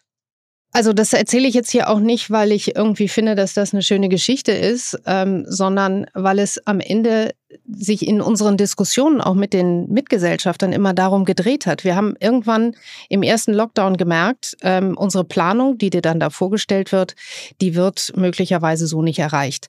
Und der erste Reflex, und das fand ich bemerkenswert, war, dann müssen wir jetzt ergebnissichernde Maßnahmen und dann sind wir wieder bei dem, was wir schon vor 20 Jahren irgendwie als einzige Lösung gefunden haben, Personal entlassen dann war unser Anspruch immer zu sagen, ähm, wenn wir dieses Ergebnis nicht erreichen, okay, wir haben Banken, die einfach, denen wir unsere Pläne vorlegen, denen aber auch darzulegen, dass es notwendig ist, auf Ausschüttungen zu verzichten, das Unternehmen umzustrukturieren, wirklich auch das, was diese unsere Familie, so vielschichtig sie auch sein mag, also aus Leuten, die die Kernfamilie sind, das sind wir und anderen, die da irgendwie dazugekommen sind, wir alle haben in diesen Jahren dank der Watz und Funke wirklich wahnsinnig gut gelebt. Und wir waren sehr früh ähm, der Meinung, und das war die Entscheidung unserer Mutter schon in 2012, ähm, es ist jetzt an uns, diesem Unternehmen was zurückzugeben. Deswegen unser Familienvermögen da hineinzugeben und eben nicht als Payback. Ähm, das Unternehmen hat jetzt Schulden bei der Familie Gotkamp und die hätten wir dann äh, gerne eines Tages zurückbezahlt. Und ich verstehe bis heute nicht, dass der Reflex, jetzt reiht sich eine Krise nach an die andere. Und parallel merken wir ja jeden Tag, auch gerade im ersten Lockdown, dass die Relevanz, die Systemrelevanz von unseren Informationen, diese Verlässlichkeit der Marken, aber auch das Vertrauen in die Unterhaltung. Wie viele Leute saßen alte Leute in, in, äh, im Lockdown, in Wartezimmern, in Altenheimen. Da kam niemand mehr zu Besuch, durfte niemand mehr zu Besuch kommen. Und die haben sich gefreut, wenn da eine aktuelle oder eine auch gern schon drei Wochen alte Frau im Spiegel lag, weil das ist diese Unterhaltung, die ein Großteil unserer Gesellschaft, nämlich die Alten, ähm, kennt und gewohnt ist und möglicherweise sogar manchmal, und das ist traurig, als einzige äh, ja so gewohnte Informationsquelle macht, Macht ihr Sorge, dass die Zielgruppe auch eher immer auf natürliche Weise quasi immer kleiner wird? Also Sorge macht mir, ähm, das kann man, das ist ja ein Prozess, den man nicht aufhalten kann. Ich finde es vor allen Dingen wahnsinnig wichtig, in Print genau diese Zielgruppe nicht zu vergessen. Und das stört mich, wenn heutzutage Titel verkauft werden, die einfach noch eine tolle Auflage haben, weil da sind Menschen, die haben ein, Abo 20, 30 Jahre. Ähm, und das sind genau die Menschen, die uns jetzt helfen, die digitale Transformation zu finanzieren. Und mein Anspruch ist einfach bei Funke dafür Sorge zu tragen, okay, wir haben Verbindlichkeiten, die werden wir bedienen, das steht, äh, das steht außer Frage. Aber es braucht so viel mehr Kreativität, gerade in den Köpfen von Managern, ähm, sich dieser Aufgabe zu stellen. Und wenn, wenn ich auf Funke schaue, dann ist es kein Geheimnis, ähm, wenn ich sage, wir haben da mit einer Satzung gesessen, in der stand, 80 Prozent des Ergebnisses des Unternehmens müssen ausgeschüttet werden. Mhm. Und diese Klausel, ähm, gegen die unsere Mutter schon jahrelang gestritten, ge ge geklagt hat und, und sie nicht zu ändern war, die hat sich, die hat uns und das Unternehmen in einer ganz anderen Dimension im ersten Lockdown eingeholt. Weil wenn man dann irgendwann sagt, Leute, jetzt müssen wir aber neu planen und, und da sitzen aber man kann auch sagen, zu Recht Mitgesellschafter, die sagen, ja, aber ob das Unternehmen jetzt in zehn Jahren noch da ist, die Ausschüttung steht uns zu. Ich meine, das, was ja schon bei dir beeindruckend ist, wenn ich das auch so höre, eine Liebe oder eine, eine Wertschätzung für ein Unternehmen was ja erstmal äh, was Sachliches ist oder was jetzt rein auf dem Papier, das ist schon fast philosophisch. Was ist eine Firma? Also kann man eine Firma irgendwie ja. wertschätzen? Am Ende, ne, das, Geld auf dem Konto ist die sichere Bank und da kann man irgendwie dann, weiß ich nicht, sich einfach Wohnungen von kaufen, oder ganz sichere Anlagen machen ähm, oder einfach das Cash auf dem Konto halten oder Gold kaufen, wie immer. Da habt ihr euch dagegen entschieden. Also du hast ja wirklich auch aus einer gewissen vielleicht sogar in Teil irrationalen Liebe und, und, und Verantwortungsgefühl gegenüber einer Firma, die ja keine Gefühle hat und auch keine Verantwortung jetzt erwartet, aber die hast du trotzdem gespürt. Also erstens mal spüren wir diese Verantwortung für all die Menschen, die für uns mhm. arbeiten. Und ich finde, das ist doch ähm, ein nächster Punkt, der in diesen Tagen ähm, auch so hörbar und auch spürbar wird. Da sind Menschen, die wissen, sie haben keine Sicherheit auf ihren Job. Das ist sicherlich in vielen anderen Branchen auch so und sicherlich auch in vielen Bereichen von Funke. Wir werden uns auch zukünftig in manchen Bereichen von Funke diese Art von Personal so nicht mehr leisten können. Einfach deswegen, weil die Digitalisierung ein Prozess ist, den man nicht aufhalten kann. Und die Verantwortung für die Mitarbeiter ist das eine. Die Verantwortung für ein so großes Unternehmen. Du musst ja irgendwie auch immer überlegen, wie schaffen wir das als Familie, trotz unseres, wir haben am Ende dreimal in unser eigenes Unternehmen investiert mit quasi unserer Mutter, dann kam der Springer-Deal und, und jetzt haben wir als Geschwister äh, die, die, die, diese Mission beendet. Und das tun und das wir. Also die andere also die letzten Gesellschafter, die nicht genau. hier waren, auch noch rausgekauft. Ja. Genau. Das Unternehmen ist jetzt erstmals in dieser 75-jährigen Geschichte, die Watz wird dieses Jahr 75, in der Hand einer Familie. Und diese Sicherheit zu wissen, wir brauchen keinerlei Diskussion, es wird keine Diskussion mehr geben um die Zukunft äh, von Funke, wenn es heißt, diesen Regionaljournalismus, aber auch diesen, äh, dieses große Zeitschriftenportfolio in eine Zukunft zu führen, weil unser Anspruch ist, das Unternehmen so wirtschaftlich zu führen, dass wir uns das leisten können. Und sicherlich sind meine Geschwister und ich, ähm, wir gehen jetzt auch nicht in Sack und Asche, aber es gibt keine Ausschüttungen. Es gibt keine Ausschüttungen in der Form, wie sie vorgesehen waren und die wir immer hätten leisten müssen, weil es einfach juristisch keinen, keinen anderen Weg da gab. Und ich empfinde, wenn du sagst, äh, es ist ein bisschen, wie hast du es genannt, wie wieder ähm, irrational. Irrational. Ich empfinde das als zutiefst rational, weil es ist das äh, sinnstiftendste für mich, was ich mir vorstellen kann, einen Beitrag dazu zu leisten, den Leuten gerade in diesen Zeiten ähm, verlässliche Informationen zu liefern. Und, und einen Job halt und einen Job zu sichern und auch in Krisenzeiten dafür zu sorgen, dass die Leute da äh, einigermaßen sicher, wie wir alle durchkommen. Das, also das, ich finde das ja grandios, also gar keine Frage. Ich finde das, die Einstellung ist ja super. Gleichzeitig leben wir natürlich in einer Welt, wo das irgendwie wirtschaftlich äh, fundiert sein muss und am Ende, dass das, das, das manchmal traurig ist, auch für so eine Einstellung, gibt es dann auch keine Dankbarkeit. Äh, wenn dann die Leute gehen dann trotzdem und sagen, Mensch, ich hätte es ja auch gerne weitergemacht, aber geht halt nicht oder also die, die Wirtschaft kennt halt keinen, wie soll man das sagen, keine Barmherzigkeit da, sondern oder nur ganz selten oder nicht, nicht in dem Ausmaß, wo es auch nötig wäre, um solche Firmen und solche Prozesse am Laufen zu halten. Also was ich eben in meiner ganz frühen Zeit in der Branche als Praktikantin erlebt habe, das ist, dass es schon eine wahnsinnig ego egozentrische Branche ist, also wo noch viel mehr ähm,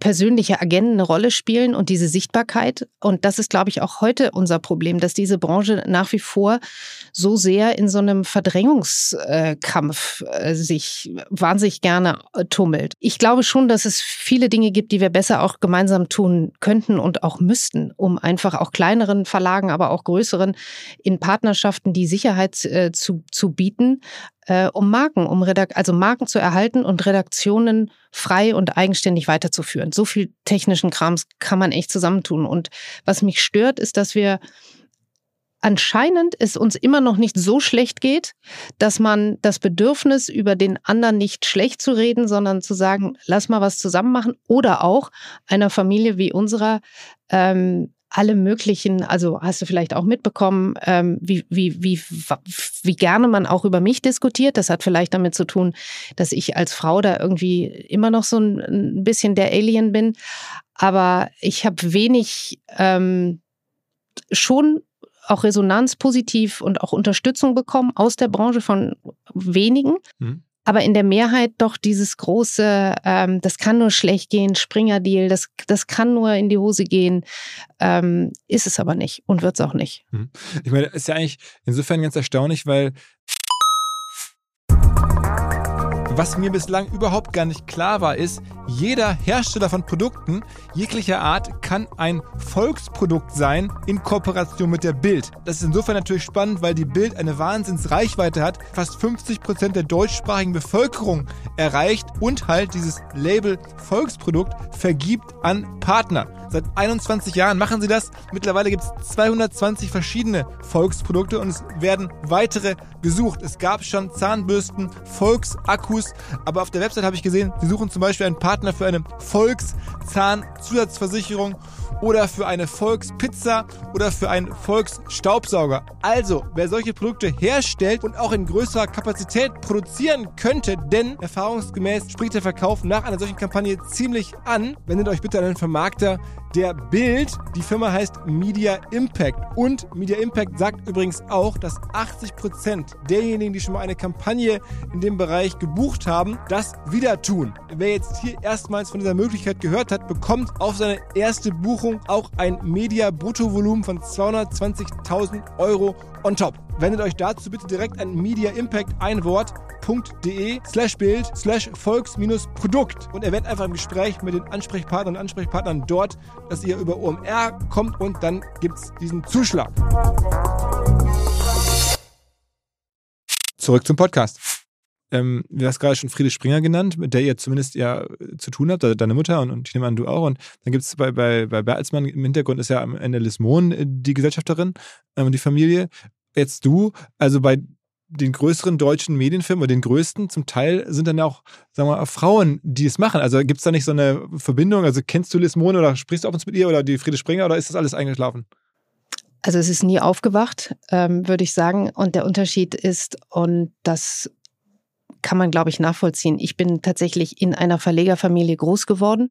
Es ist vielleicht schon ein Unterschied, ob du einen Verleger heiratest äh, und dann quasi dessen Erbe weiterführst oder ob du Teil einer, äh, ob du es mit der Muttermilch aufsaugst oder mhm. nicht. Und da sind wir möglicherweise auch noch ein bisschen anders als die Verlegerfamilien, die du genannt hast, ähm, weil unsere Mutter uns äh, und natürlich auch unser Vater, unsere Eltern, wir sind da schon sehr ähm, bodenständig auch erzogen worden. Du kommst auch aus Essen, also da, da wird mit angepackt und da sitzt keiner irgendwie am Rand und schaut zu, sondern äh, der Anspruch ist schon, ähm, seinen Teil beizutragen, wie immer das auch geht.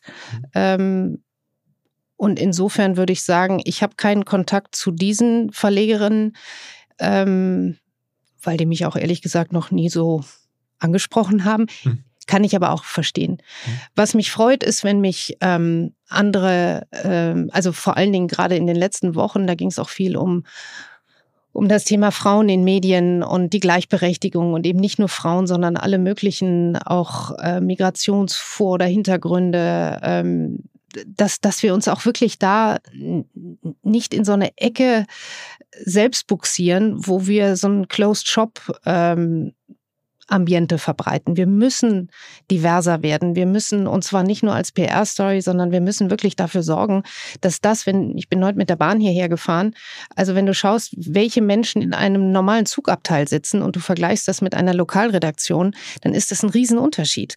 Und von der Logik verstehe ich das nicht, weil wir müssten eigentlich all das, was diese Gesellschaft abbildet, genauso auch in unseren Redaktionen abbilden. Also wenn wir uns wundern, weil du sprichst ja genau das Thema an, wo kommen denn jetzt unsere neuen Erlösmodelle her, wenn das Bewahrende und das Erbe verwalten und die freiheitlich-demokratischer Beitrag und so das eine ist, nur kannst du da sicherlich in fünf Jahren, ich habe auch Kinder, meine Schwester hat Kinder, äh, da werden die sich auch bedanken und sagen, ja, aber wie, äh, wie verdienen wir mhm. so viel Geld, dass wir dieses Unternehmen führen können? Und da braucht es neue Erlösmodelle. Und, Welche können das sein? Du brauchst vor allen Dingen erstens äh, wirklich eine, eine gute Digitalstrategie. Also wir sind da in, in den regionalen Medien mit dem Abo-Modell. Es gab mal so eine ausgerufene Zahl von Christoph Rüth, unserem Geschäftsführer.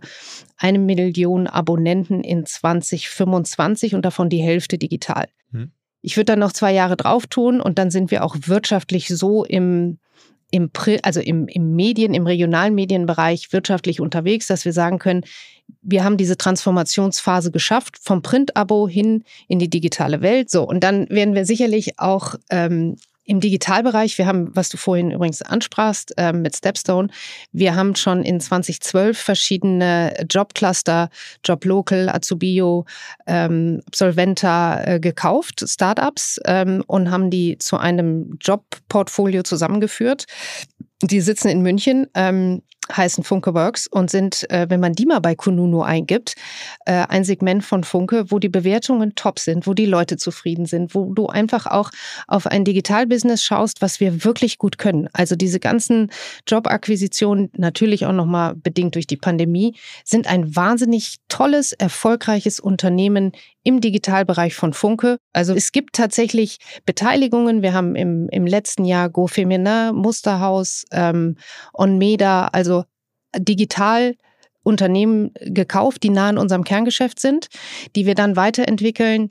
Ähm, Gerade Go Feminin wird ein riesen, äh, riesen neues Segment bei Funke sein im Frauenbereich. Da wird es die ersten Events auch im Herbst geben. Wir werden ein neues Eventformat starten, gerade im Bereich der Frauenförderung, Empowering. Aber, das, ähm, aber das, das, sind ja kleine Businesses, ne? Ich meine, am Ende boah. so ein Event, ich meine, ich bin ja selber Eventvorsteller, ja. das ist natürlich trotz allem im Vergleich zu dem, was da jetzt so, sagen wir mal, gut skalierende Tageszeitungen mit Abo und allem, das ist natürlich anders. Ich glaube, der Schlüssel wird sein, dass man auch über diese vielen kleinen ähm, Events und, und sicherlich gibt es so viel mehr, auch gerade im Gesundheitsbereich. Wir haben jetzt den Bild der Frau Gesundheitstag in Essen gehabt. Bild der Frau sitzt hier in Hamburg.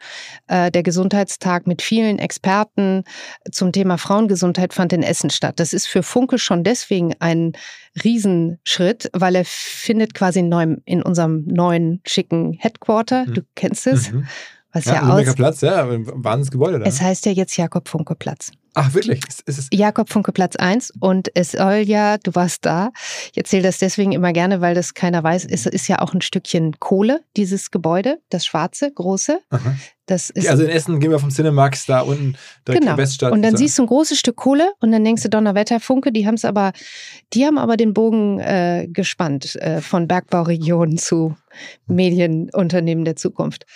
Also Spaß beiseite. Diese kleinen Events, ja, sind alles kleine Pflänzchen, aber genau das müssen wir jetzt tun. Und ähm, das heißt ja nicht, dass es in fünf Jahren nicht auch durchaus erfolgreich sind. Ich bin vor allen Dingen sehr der Meinung, viele kleine Schnellboote tun uns sehr viel, also das nicht zu tun, wäre verantwortungslos.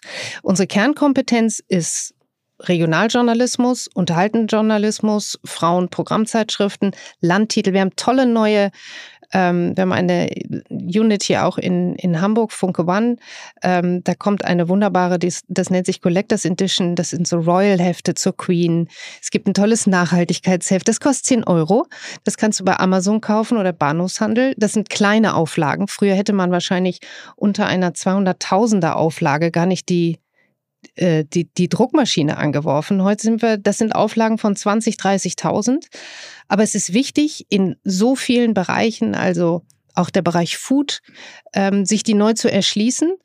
Und ich glaube halt, dass unser, unser Markt, unsere Branche eines nicht mehr braucht und das sind diese 1000 MeToo-Produkte. Das ist auch so ein Relikt aus dieser Zeit, äh, wo, wo man wirklich immer nur versucht hat, es dem anderen irgendwie abspenstig zu machen. Also es gibt gerade im, im Zeitschriftenbereich eine Sektion, da wird dann aus einem, ich nenne jetzt mal einen Titel, ähm, wird dann aus einer Lena, äh, die in einem Verlag gut läuft, werden dann fünf MeToo-Produkte von anderen Verlagen gemacht, die exakt so aussehen. Die heißen dann Lina, Lea, äh, Lia, damit der Kunde, und das sind ja dann häufig so diese älteren Damen am Supermarktregal, was jetzt irgendwie so drei Meter achtzig lang ist und vier Meter zehn hoch, die sich eigentlich ihre was habe ich am Anfang gesagt, Lena kaufen wollte, die findet die gar nicht mehr. Und das finde ich ehrlich gesagt, und da wird so abgeschrieben, und da will ich uns gar nicht ausschließen, aber das ist eine, das ist auch, was diese ganze Qualität im Grosso eines Zeitschriftenregals natürlich entwertet, weil dann stehen da zehn MeToo-Produkte zu einem 70 Cent Heft das heißt, man, man mag sich schon auch nicht so richtig. Ne? Das gibt schon richtig harten Wettbewerb. Und wenn das, oh, hier in Hamburg gibt es ja die Kollegen von Bauer, die auch in dem Segment unterwegs sind. Wo du gerade davon sprachst, dachte ich an, an Yvonne Bauer. Die ist ja auch eine junge Frau eigentlich oder eine jüngere Frau. Auch da keine Beziehung? Doch, wir kennen uns. Wir kennen uns vor allen Dingen auch ähm, durch, die, durch die Reiterei. Ähm, ich glaube, es sind auch nicht so, also diese Art von Gräbenkämpfen, das ist sicherlich nicht das, was mich mit Yvonne Bauer verbindet. Ich finde, gerade in Zeiten von Papiermangel, und das sage ich hier jetzt auch ganz offen und ehrlich, und sicherlich sitzen dabei auch bei Funke Redakteurinnen, die genau auf diesen Heften mit diesem Auftrag unterwegs sind und für uns tolles Geld verdienen. Von der Logik muss ich aber auch an der Stelle sagen, wir müssen überlegen, wie wir einander gut tun und nicht voneinander abschreiben, weil ich glaube, dass uns das allen am Ende das kostet, was wir brauchen, um zu überleben und das sind die notwendigen Ressourcen. Ich würde dann eher sagen, dann lass doch mal ein anderes Heft, lass doch mal ein, ein Louis-Heft machen. Also lass uns dasselbe mal für Jungs machen. Gibt's nicht. Ja, vielleicht nicht so einfach verkäuflich, ne? Und, ja, aber auch für die Vermarktung. Die haben jetzt von uns alles in den letzten Jahren gesehen. Die Vermarktungsagenturen sind natürlich froh, dass wir uns immer noch so gegeneinander, äh, weil nur so kommen Rabattierungen zustande, ähm, immer noch mal für eine Mark weniger weniger kannst du die, deinen Kunden da unterbringen, umso wichtiger sind Kooperationen unter den Verlagen, gerade im Vermarktungsbereich. Und da ist Funke, finde ich, schon ein gutes Beispiel, wie es auch gehen kann. Sag ähm, ein paar Worte, weil ich auch gerade über so Corporate Governance, also als, als in deiner Rolle als Erbin des Unternehmens, jetzt hat es ja, haben es ja andere schon sozusagen anders gemacht. Wir haben jetzt ja über, über Springer oder über Bertelsmann gesprochen, da haben ja dann die Verlegerinnen andere Lösungen gewählt. Also zum Beispiel mit Friede Springer mit Matthias Döpfner bist du da manchmal denkst, ja Mensch, so einen hätte ich auch gerne gefunden, der das so umbaut und dann sogar den Wert jetzt ja noch mit selbst und allem doch steigert, glaube ich, kann man ja, glaube ich, schon sagen. Bei allem, auch was an, an, an was Springer jetzt an, an Zweifeln und immer, aber der Wert von Springer ist, glaube ich, heute höher, als er früher mal war. Denkst du, Mensch, schade, dass wir so einen nicht hatten? Habe ich ähm, ehrlich gesagt oft schon drüber nachgedacht, was wäre eigentlich, wenn wir Matthias Döpfner gehabt hätten? das ist eine gute Frage. ähm, es hat in erster Linie viel damit zu, also für uns, ich kann da nur für uns sprechen und so wie ich uns als Familie auch verstehe. Wir sind wahnsinnig weit auch mit unserem Management ähm, auf Wegen unterwegs gewesen und auch weit gegangen, wo es wirklich in erster Linie um Vertrauen in die operative Führung geht. Ich meine, als unser Management uns damals einen Deal, ein, ein Print-Deal vorgeschlagen hat zum Wert von einer Milliarde. Mhm da ist die Voraussetzung dafür, dass da, in dem Falle waren es drei Herren, ähm, einer davon hat aber uns diesen Deal quasi vorgeschlagen. Mhm. Und du musst, glaube ich, in dem Moment dich wirklich auf dein Bauchgefühl verlassen können. Und das ist 100 Prozent Vertrauen mhm. in, dass er uns das Richtige vorschlägt. Mhm. Interessanterweise ist genau derjenige, der uns das, und wir haben das getan. Das hat keine drei Minuten gedauert. Mhm. Der hat das vorgetragen. Wir haben das angehört im, im Gremium und haben gesagt, das machen wir. Unsere Mutter hat dann noch gesagt, aber den Scheiß mit der goldenen Kamera machen wir nicht. okay. Äh, und da merktest du schon, dass so bei den ein oder anderen, die sahen sich schon sehr schick in der ersten Reihe, haben wir dann ja auch noch ein bisschen gemacht. Ähm, interessanterweise ist genau der, und das war so ein Typ, Matthias Döpfner. Das war jemand, der, der charismatisch auch, auch mitgenommen hat, der auch Sicherheit vermittelt hat, der gesagt hat, ich gehe da mit Ihnen durch, da können Sie sich wirklich drauf verlassen. Wir schaffen das und es gibt es gibt einen doppelten Boden und wenn sie fallen, so ungefähr, ich fange sie auf. Mhm. Genau der Herr ist uns bevor unser Vertrag über, überhaupt unterschrieben war, bevor Signing war, hatte der bei einem anderen großen Lebensmittelkonzern unterschrieben. Wow. Da, kann man den Namen erfahren? Also willst du lieber nicht sagen?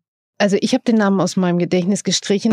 okay. Ich bin wirklich Skorpion und vergesse niemals.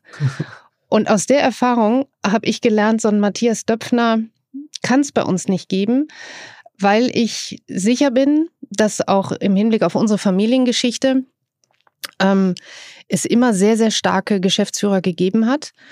Ähm, dieses, das ist ja fast traumatisch. Und es mhm. gab noch einen anderen, der ist mir dann allerdings nachher nochmal äh, bei Springer über den Weg gelaufen.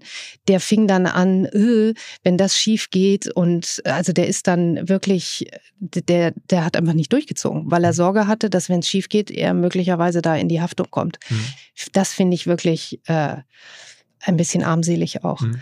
Aber ich glaube, dass wir als Familie so gestrickt sind, dass wir wirklich die Verantwortung tragen wollen, weil jede Form von Fehler kann passieren, wenn wir sie aber selber zu verantworten haben und das ist genau das, was meine Geschwister und, jetzt, und ich jetzt tun.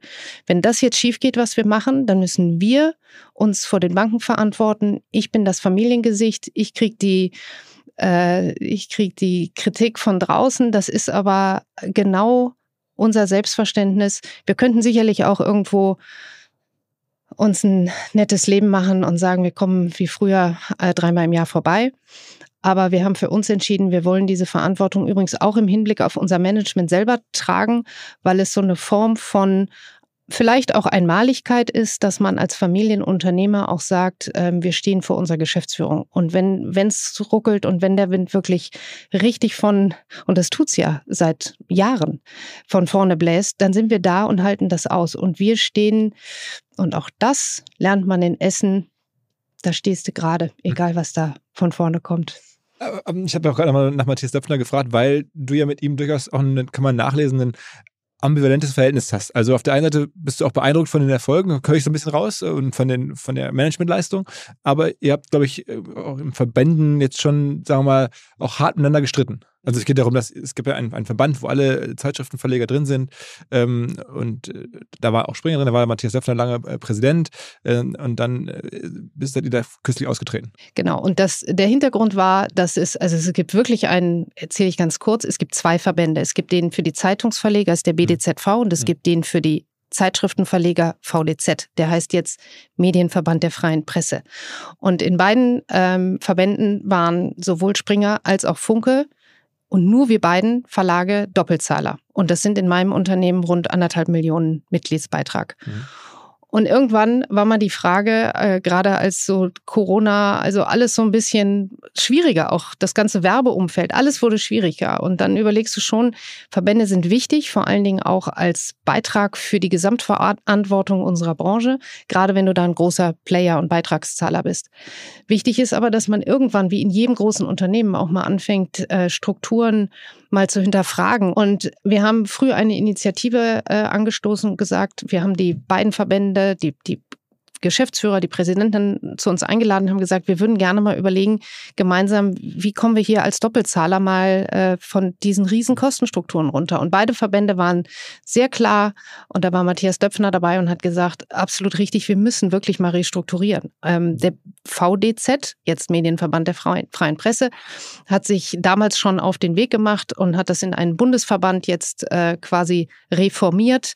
Ähm, dadurch ist auch der Mitgliedsbeitrag ein anderer anderer. Und beim VD, beim BDZV war so wenig Veränderungsbedürfnis ähm, damals schon erkennbar, weil ich glaube, Matthias Döpfner auch jemand ist, der so klar in seinen Visionen ein, und auch damit ein, ein so wichtiger Player für unsere Branche war.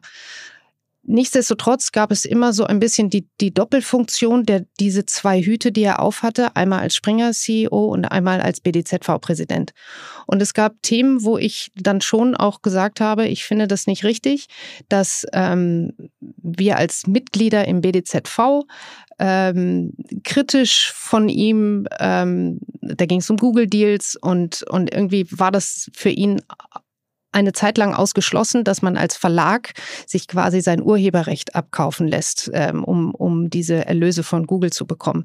Das haben wir nie getan. Und es war auch nie so, dass du dafür irgendeine Fee alles an Rechten abgibst, sondern es geht darum, dass wir auch überlegen müssen, wie man mit diesen ähm, nicht mehr wegzudenkenden ähm, Playern, Google, umgeht ähm, und, und sich in einer Form arrangiert, die eben nicht aus diesem Reflex, wir schließen, wir Verlage schließen uns alle zusammen, plus noch alle Fernsehsender Deutschlands und dann sind wir die richtig große Macht gegen Google, Facebook. Wie soll das gehen? Mhm. Also ich finde, auch da muss es einen Weg geben, wie man miteinander äh, überlebt. Und es gab so ein, ein, zwei Diskussionen, wo ich das Gefühl hatte, so richtig als Präsident dieses Verbandes äh, ist es nicht zielführend. Und ich habe den Wunsch gehabt, wenn, wenn, wenn Reform, dann ähm, wird es auch nötig sein, über eine andere Struktur zu sprechen, die, äh, und genauso hat es der Medienverband der Freien Presse jetzt gemacht, die eben keinen Präsidenten mehr vorne dran hat, sondern möglicherweise ein Board, das auch diverser besetzt ist. Also ganz klassisch dieser Club der älteren Herren. Ähm, erschien mir auch für zu, ich meine, ich werde sicherlich in 20 Jahren, also hoffe ich, wenn nichts dazwischen kommt, werde ich noch da sein. Viele von den Herren aber wahrscheinlich nicht. Mhm.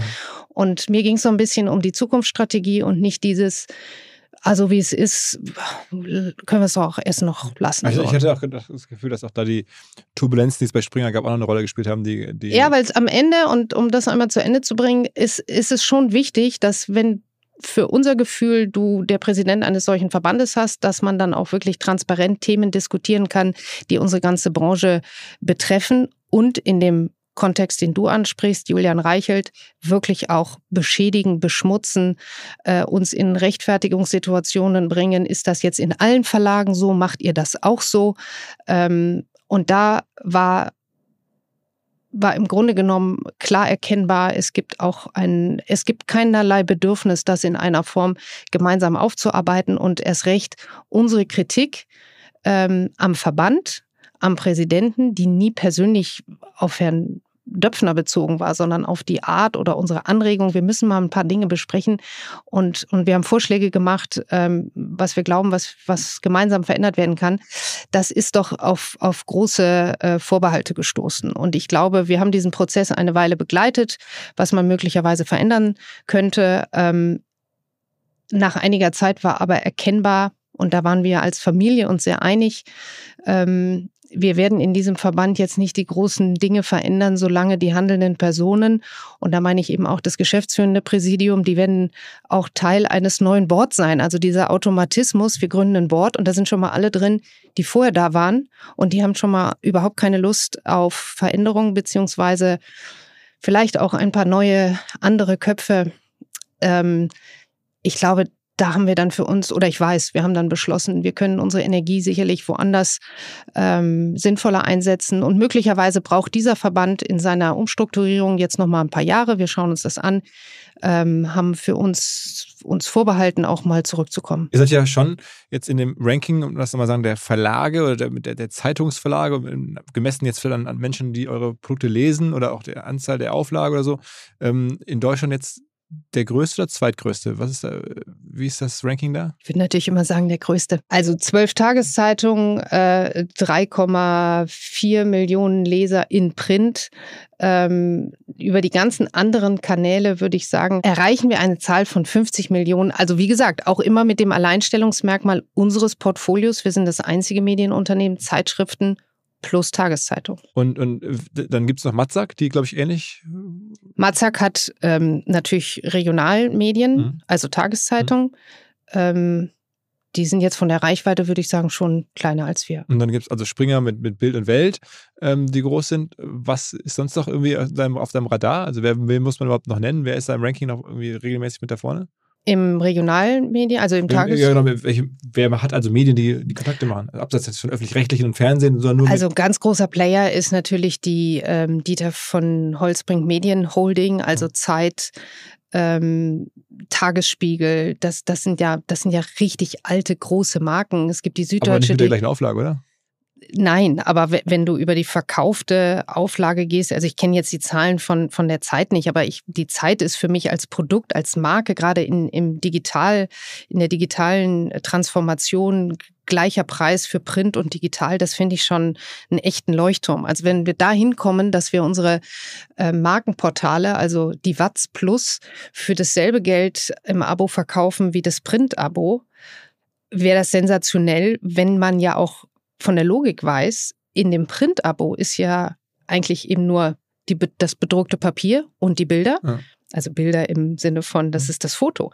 Im E-Paper schon haben wir Bewegtbild. Wir haben ähm, das, was du wie auf dem Handy, diese Funktion, wenn du, wenn du da diesen gelben Knopf drückst und jedes Foto kann sich dann noch einen kurzen Moment bewegen, das haben wir im E-Paper. Ich finde das sensationell. Also ich finde, allein deswegen lohnt sich schon ein E-Paper. In, im, Im Bereich der, der digitalen äh, Abos eröffnest du ja eine ganze Welt von Video über Streaming. Also alles, was wir auch zum Beispiel an, an Sportveranstaltungen, Fußball, Regionalsport, Cloud und sowas äh, über, über die Digitalabos anbieten. Das ist ehrlich gesagt, und ich hoffe ja, dass wir genau dahin gehen, über richtig guten Content im Bewegtbild auf allen möglichen Kanälen bist du dann nachher auch teurer als das alte Print-Abo, was für die Leser, die wir haben und die wir Gott sei Dank noch haben, eine wichtige äh, zuverlässige Informationsquelle ist. Habt ihr mal diese berühmten Prognosen gemacht, diese, diese linealartigen, wie sich halt Sachen entwickeln? Also, ne, so wie jetzt zum Beispiel bestimmte Abonnenten nach Sterberaten verschwinden in der Zukunft. Das kann man ja alles sehr schön modellieren. Also auch so, wie lange halten jetzt Abos der aktuellen Kohorte noch, dann, dann weiß man genau, in drei Jahren wird das weg sein. Guckt ihr euch sowas an. Also wahrscheinlich gibt es da so Modelle, wo du ziemlich genau modellieren kannst und sagst, okay, mit dem Portfolio und der Altersgruppe und der Sterberate ist es so lange noch Oh, da mache ich immer ein bisschen die Augen zu, weil das geht natürlich in vielen unserer Sign Also klar, wir haben einfach eine sehr alte Leserschaft. Mhm. Ähm, und wenn du das modellierst, mhm. ist da halt in zehn Jahren geht die ist dann Punkt. Also mhm. da geht die Kurve nicht mehr weiter, ja. Ähm, was ja auch nicht der Realität entspricht. Also wir haben total verstanden und das Gott sei Dank seit 2018 ähm, wir nennen das Digital First, also wirklich eine Digitalstrategie ausgerufen, inklusive aller Dashboards und, und Techniktools, die du brauchst, um wirklich auch transparent zu machen, was funktioniert. Und interessanterweise eine Musikkritik aus dem Hamburger Abendblatt bringt nachhaltig ganz konsig, also ganz, ganz zuverlässig äh, Abonnenten, Digitalabonnenten. Und das ist nur offensichtlich geworden, seitdem wir wirklich begonnen haben, in den Redaktionen über das transparent machen, wie wird welcher Artikel geklickt, also wie, damit auch jeder ähm, Autor, jede Autorin nachvollziehen kann. Jeder Praktikant, der was schreibt, hätte ich früher bei der Süddeutschen mal so ein Dashboard gehabt, dann hätte ich dem Herrn Lorenzo, glaube ich, zeigen können, guck mal hier mein Bericht über, äh, über die Kindergarteneinweihung in Sollen. Der hat hier zwei Abonnenten gebracht. Ähm, und das ist ein Mehrwert. Das ist ein, ein Unternehmertum in den Redaktionen. Das ist aber auch eine Form von Pioniergeist. Wir, wir haben einfach auch in unseren Redaktionen natürlich viele äh, ältere, sehr printerfahrene Mitarbeiterinnen und Mitarbeiter. Und die technisch jetzt mitzunehmen und nicht abzuhängen und zu sagen, wir machen hier, ich habe einen tollen Termin mit Gerd Delling gehabt, der gesagt hat, dieses ganze also Sportmoderator ehemals so cool, was was da auch an an Wissen, gerade was so dieses Bewegtbild für JournalistInnen, wie man äh, so so Cutting Seminare in vier Wochen Schulungen, dass einfach jeder Redakteur versteht, es braucht nicht von draußen das Millionentool, sondern man kann mit relativ vielen kleinen effektiven aktiven Schritten ähm, sein eigenes Tun, seinen Artikel so viel besser, interessanter, kurz überraschender machen. Du willst ja die Leute zukünftig überraschen mit kürzeren Inhalten, Bewegtbild im Sport, keine Ahnung, hast nicht mehr den Bericht über Rot-Weiß Essen, äh, 33. Minute fiel, fiel das Tor und dann passierte lange nichts, sondern dann hast du allein schon im E-Paper das Bild, was sich bewegen kann und wie der Ball ins Tor fällt. Und das finde ich alleine für das, was wir an, an mehr, an Transformation, an Freiheit im Inhaltlichen noch alles gar nicht richtig tun und schon gar nicht so richtig kommunizieren, finde ich sensationell. Deswegen, ich schaue gar nicht so drauf, wie ist die Prognose im Hinblick auf unsere Zielgruppe. Unser Anspruch ist, das den Menschen in einer noch besseren, qualitativ hochwertigeren, anspruchsvolleren Art und Weise jeden Tag zu liefern, was sie von uns erwarten. Und da, glaube ich, sind wir in den letzten Jahren, speziell bei Funke, haben wir uns da nicht genug gekümmert. Wir haben optimiert das rausgeholt, was irgendwie wirtschaftlich rauszuquetschen war, Leute entlassen, die wir jetzt dringend brauchen, gerade in den Redaktionen.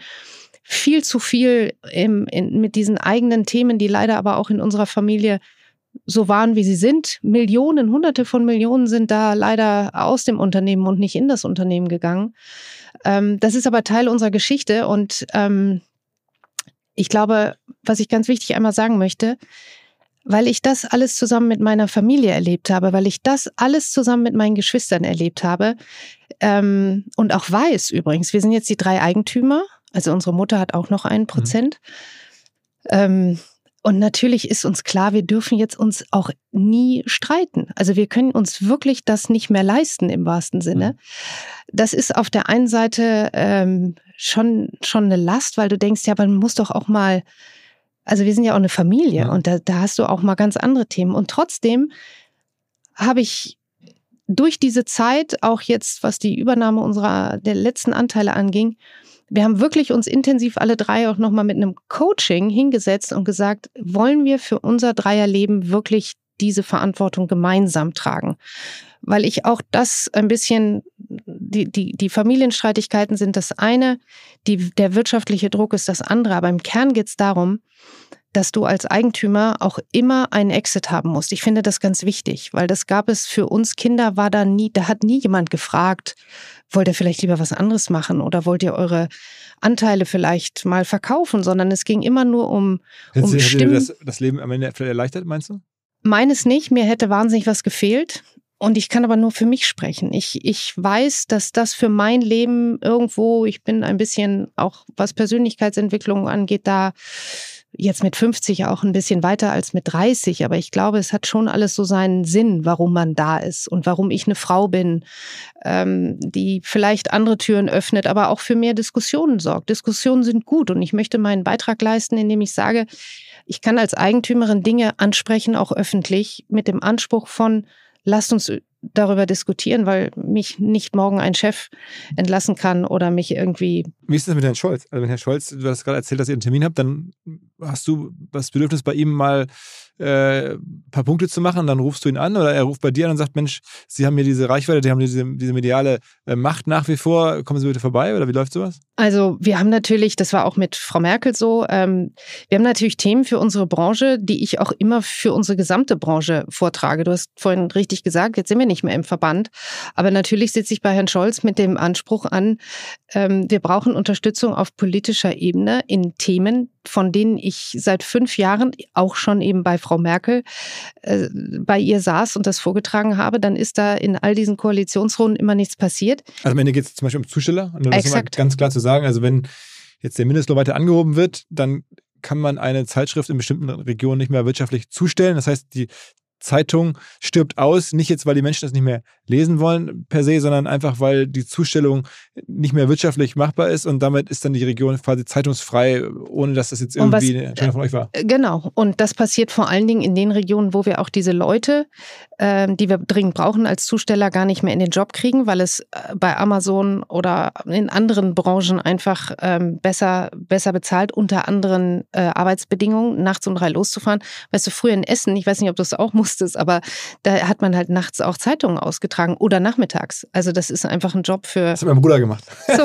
ich habe geschrieben. ähm, und, und da ist, ja, und dann, klar, sitze ich, versuche auf all den mir zur Verfügung stehenden Kanälen unsere Bedürfnisse zu platzieren. Und ich habe möglicherweise da auch den Vorteil, dass wir als Unternehmen vielleicht auch ein bisschen mit unserer Familiengeschichte ähm, zumindest gesehen und gehört werden, was ich übrigens ganz besonders weil du es vorhin mal ansprachst, Thema Wertschätzung, als meine Geschwister und ich die Minderheitsanteile, also die Anteile der Minderheitsgesellschafter übernommen haben, hat Herr Steinmeier, unser Bundespräsident, mich zu einem Tee ähm, eingeladen und ähm, ich saß auf Schloss Bellevue und er hat gesagt, ich möchte mich dafür bedanken dass sie mutig sind und dass sie das tun und dass sie für die Medienvielfalt ihren Beitrag leisten.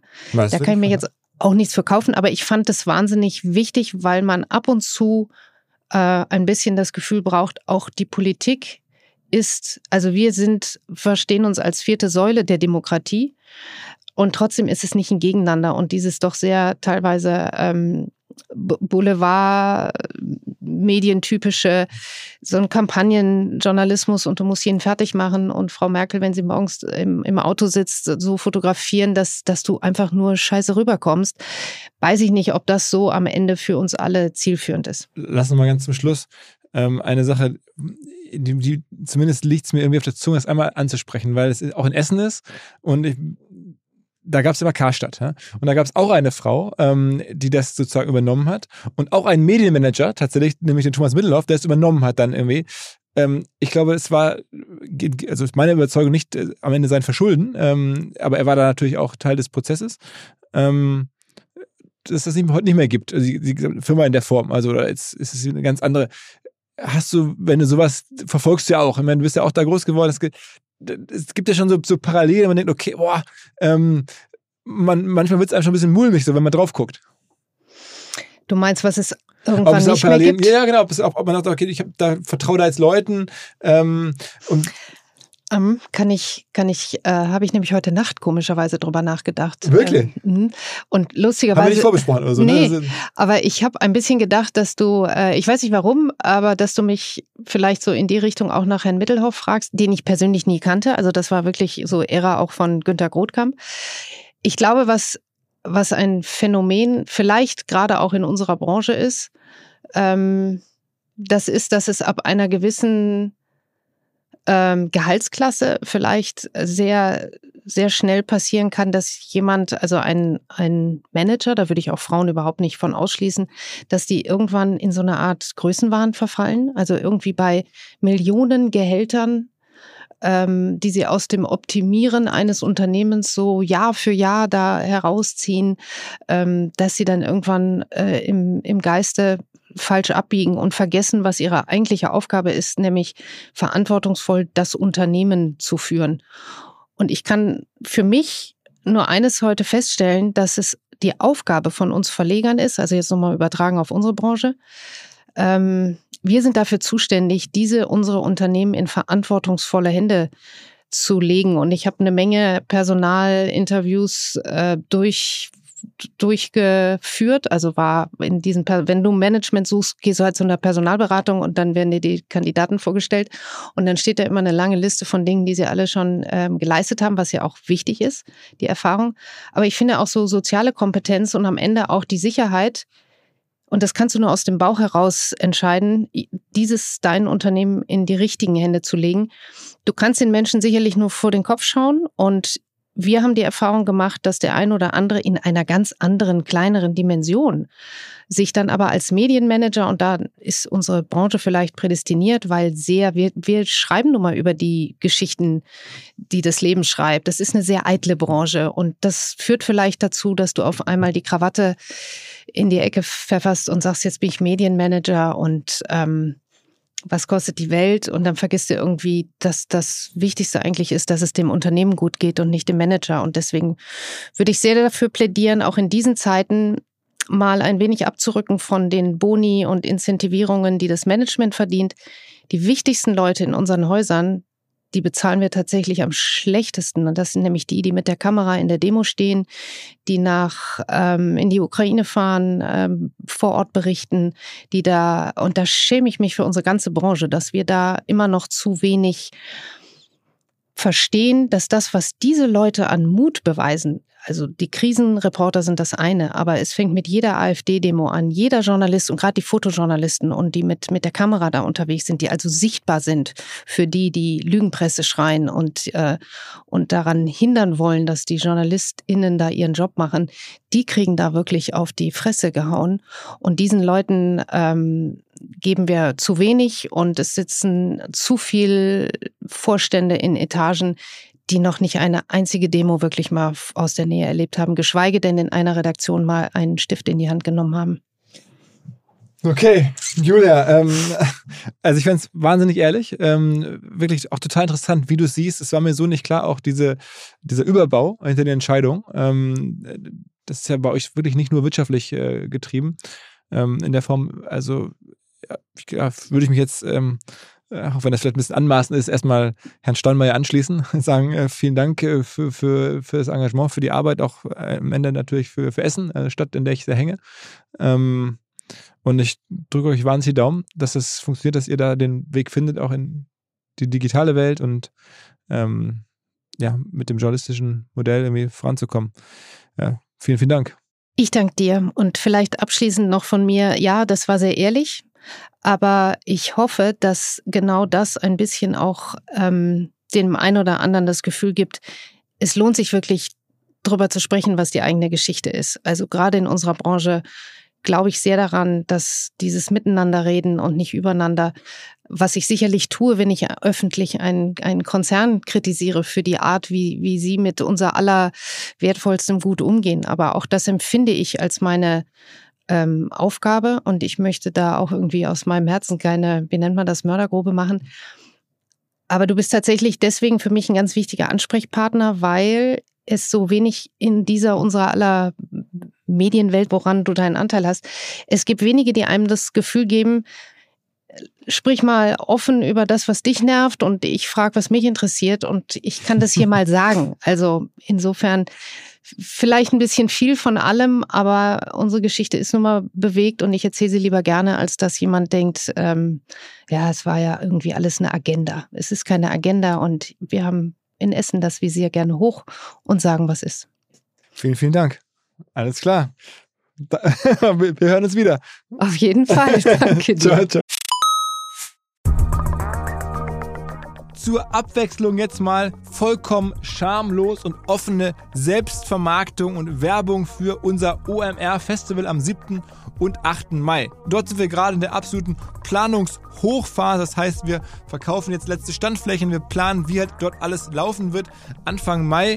Und weil das so ist und weil wir noch einige Flächen und Möglichkeiten, Masterclasses, Präsenzen frei haben, wollte ich nochmal dazu aufrufen, sich da bitte zu melden, wer noch nach neuen Kunden nach neuen Leads sucht, wer eine Plattform sucht, um seine Brand transparenter und sichtbarer zu machen, wer in irgendeiner Form nach Nachwuchs, nach Talenten sucht, all das können wir ermöglichen. Ihr könnt bei uns gesehen werden, ihr könnt bei uns wirklich wachsen, aber halt nur jetzt in diesen Tagen, denn irgendwann müssen wir dort die Bücher schließen, weil die Planungszyklen Richtung Mai dann zu kurz werden und vielleicht auch, weil einfach alles verkauft ist. Deswegen jetzt nochmal der Hinweis, denkt an unser Festival jetzt, wer dabei sein möchte mit Masterclass, mit Speaking, mit vor allen Dingen aber Präsenzen auf der Fläche, mit Ständen. Einfach ganz kurze Mail an inbound.omr.com. Innerhalb eines Tages melden sich da eine Kollegin, ein Kollege und dann startet die Zusammenarbeit.